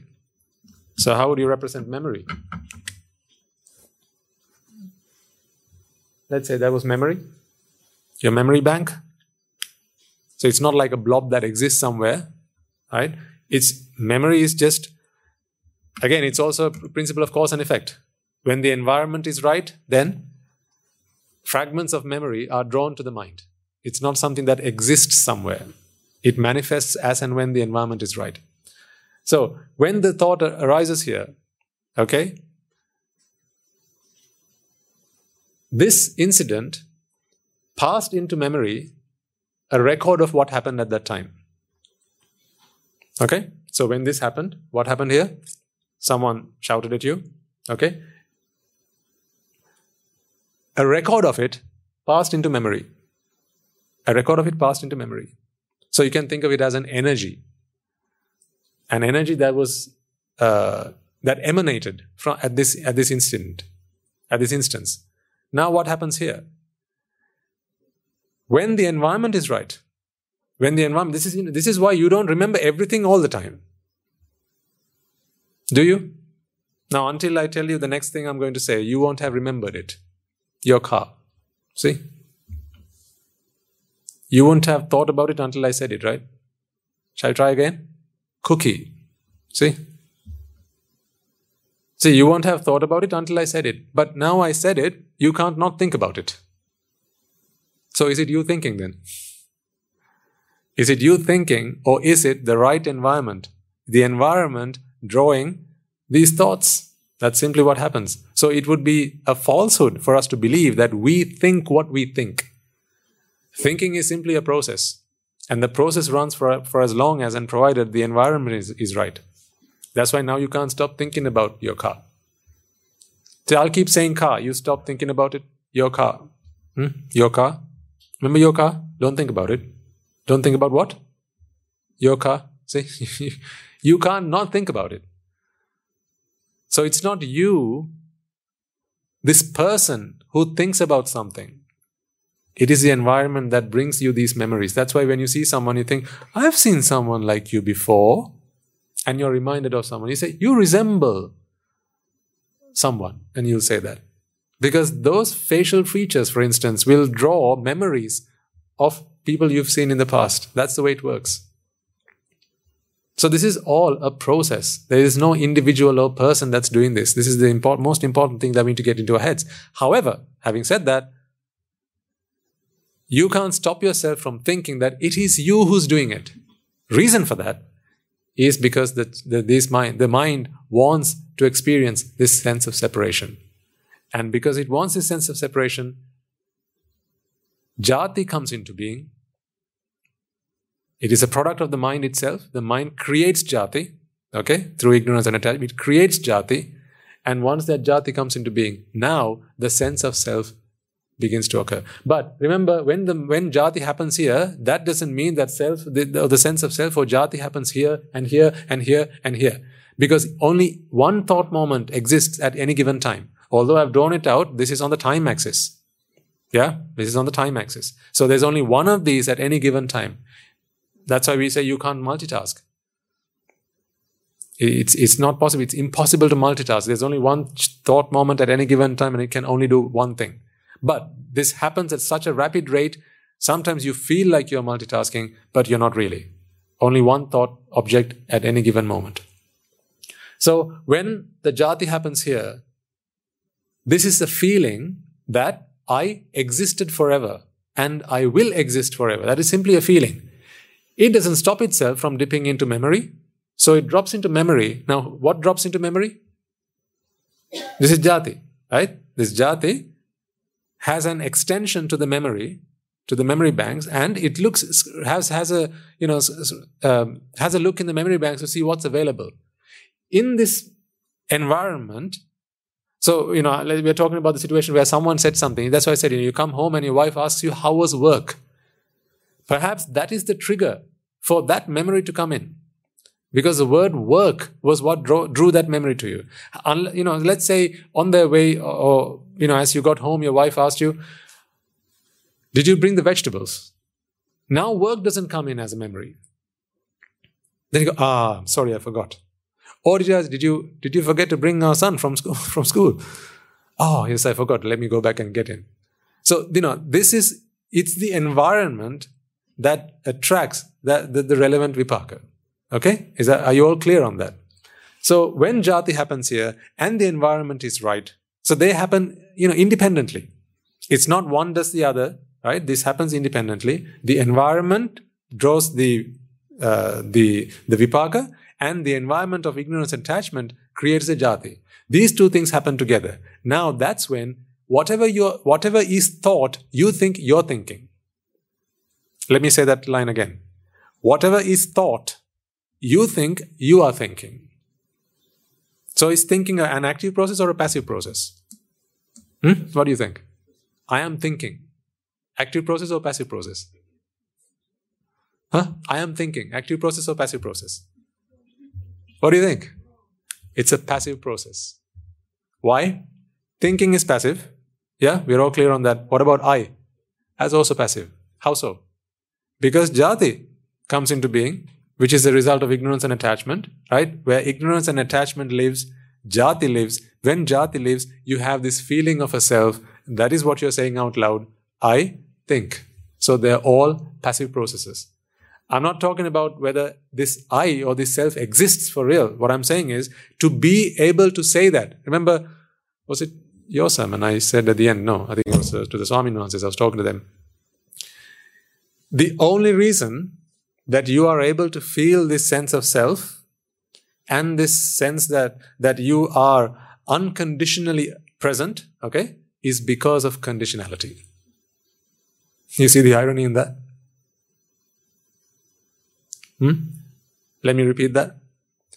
The only reason that you feel an unconditional existence, which is what you do. You feel that you, you have an unconditional existence. You don't feel that you are uh, present because of ignorance and attachment, do you? You don't feel that way. That is simply a knowledge. Okay? The only reason you feel an unconditional existence is because of the principle of conditionality. Without cause and effect, you would never be able to feel an existence that is not or that is independent of cause and effect. Does that, is that clear to what, to you, what I just explained there? Let me try again. We know when jati happens, say that is jati. In this thought moment, how do you feel? You feel unique, yeah? You feel unique, you feel separate, and you feel that you have always existed. Yeah? I existed in the past, and I, I will exist in the future. You don't feel that this presence is a result of cause and effect. You don't feel that, do you? You may know that now because you understand the Dhamma, but you don't feel that. If you felt that, you'd have felt it right at the start when you came into samsara. So you never felt it. What you do feel is you have always been there. Isn't that why it still annoys you what happened yesterday? Because who did it happen to? You. That's why, because you feel that you were there at that time. And that's why you feel excited about what's going to happen tomorrow. it hasn't even happened yet. But who's feeling excited? You in the present moment. Right? So you feel it's going to be you in the future and you feel it's going to be you in the past. Meaning you have always existed and you will always exist. You're feeling, you feel that there's this individual, that there's an identity, this individual person that will always exist timelessly. Agreed? Right. Now the question is this. What is this a product of? Ignorance and attachment. In other words, causes. Yeah? So it is thanks to cause and effect that you are able to experience something that you feel is void or independent of the principle of cause and effect. That is the irony. The only reason you can feel this way, that you are free and independent of the principle of cause and effect, is thanks to cause and effect. If it wasn't for cause and effect, if it wasn't for causes lead to effects, you would not be feeling a self and an experience of I am independent from causes. Does that make sense? Yeah. So even that would be wouldn't be possible if it wasn't for cause and effect. Now that proves to you, doesn't it, that everything in existence is simply cause and effect. Even even the feeling that you are free and void of cause and effect. Even that is also a result of cause and effect. So everything is it's it's all encompassing. It's all encompassing. You can't you can't find any form of existence, any entity that is free and void of cause and effect. If so, that doesn't exist. So you can't talk about why something doesn't exist. You can only talk about why something does exist. Because what doesn't exist cannot be described, can it? That's why. That's why the self cannot be described. Because it doesn't exist. But the sense of self exists. And that can be described, that can be talked about. The sense of self is the product of this jati. So ultimately, what happens? And let's conclude this after that. What happens here? This jati, here, here, it happens everywhere, right? Remember, these are the vipakas. This is vipaka. You can only say vipaka happened at 6 p.m. Vipaka happened at 6 p.m. Vipaka is now happening at 8 a.m. Underlying, you have ignorance and attachment running here. Ignorance and attachment are prevailing conditions. And for as long as ignorance and attachment exist, you have jati. Okay? Which Each of these moments giving you the sense that you exist as an identity. And remember, they are all individual. Okay? So this jati is not the same as this jati. What, I'm, what I mean by that, this is an instance of this. They make you feel the same way, but it's not this. Because if this were this, then you would never be able to become an arahant. Would you? Yeah? Each chitta creates, fabricates its own instance of jati. Yeah? Which is why the next chitta, the immediate next chitta, can not do that if it understands the truth. So these are all individual and separate instances of jati, but the issue is whenever jati happens, whenever jati happens, it feels like it always existed and it will always exist. It feels like this is the same as this, as this, as this. It feels that this is all uniform. It feels the same way. And now see what happens. Here's the last thing I'm going to say. And now see what happens. This jati happens in this chitta at 8 a.m. today. Happened at 8 a.m. this, this morning.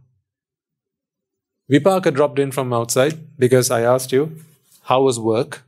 Right? When I said the word work, the moment I said the word work, there was the environment in the chitta to draw from Vipaka an instance of our memory that got dropped in here yesterday. That's what happened. So I'm talking about the mechanism of why this happens.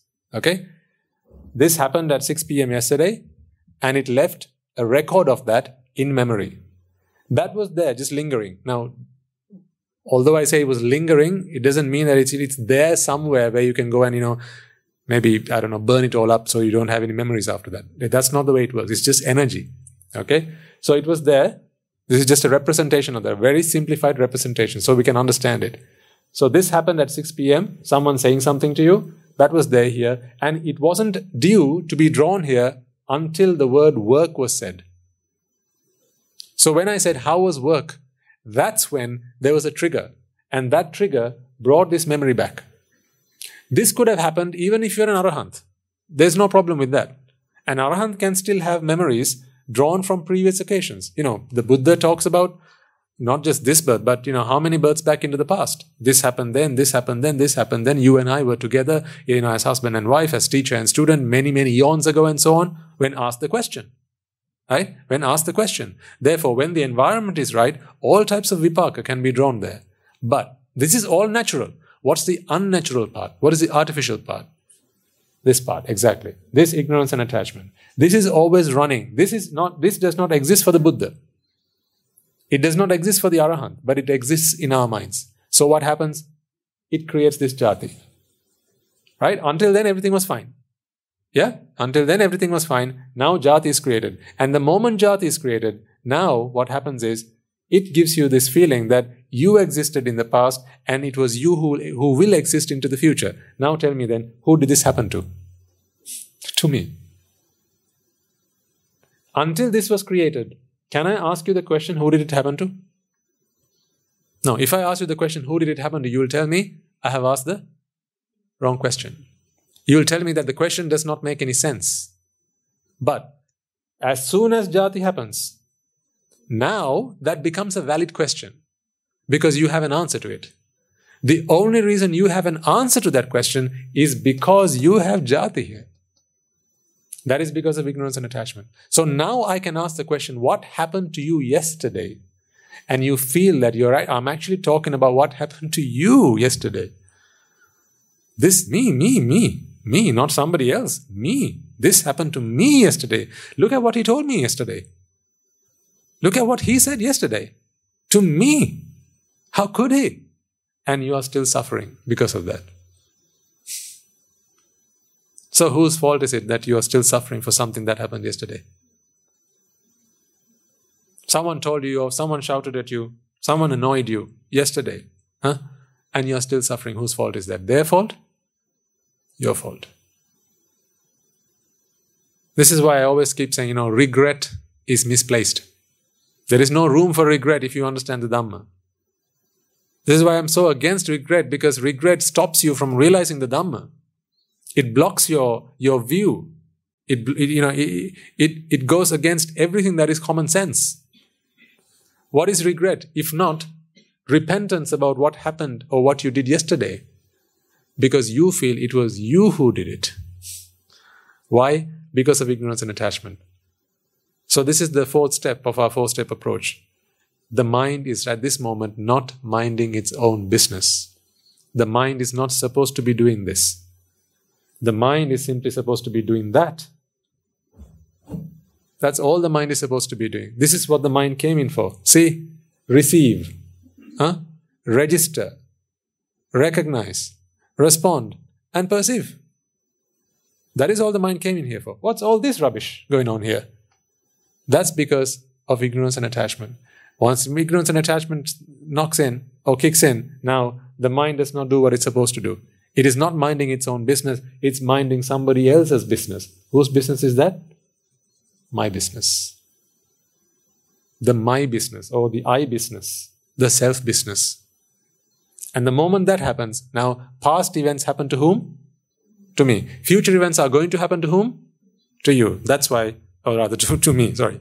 That's why you're still excited about the holiday you've got planned for next week.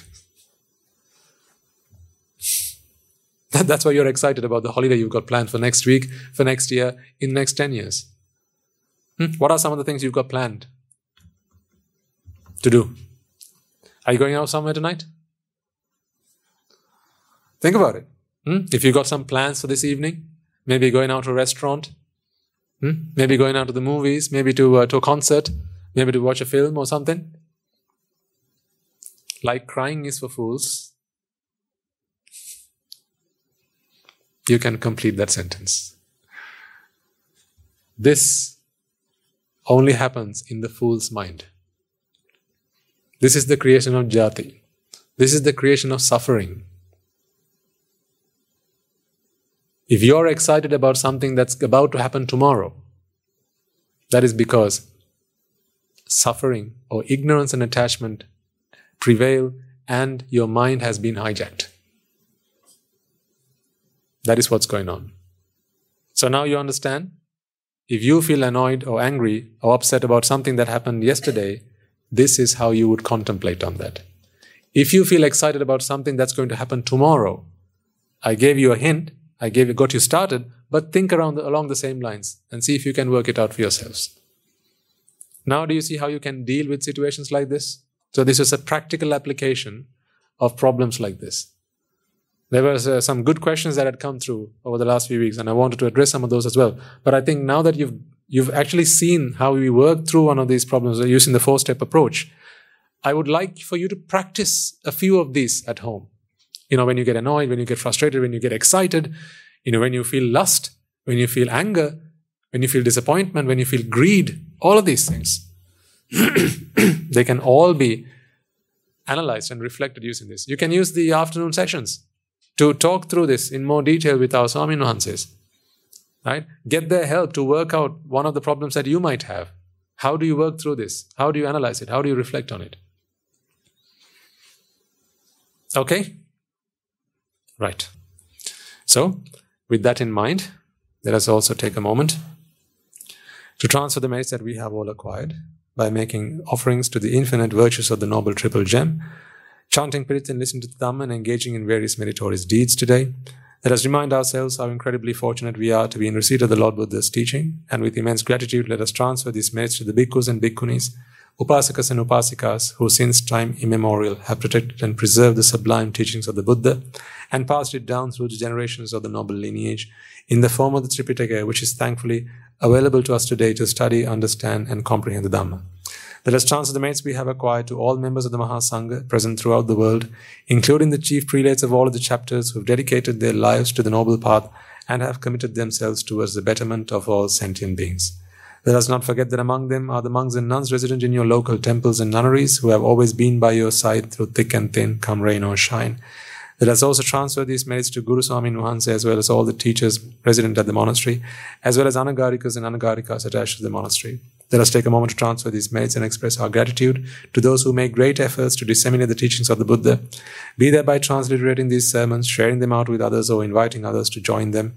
And may, through the power of these merits, if any of them have been born in the woeful planes, redeem themselves and be born in the blissful plane.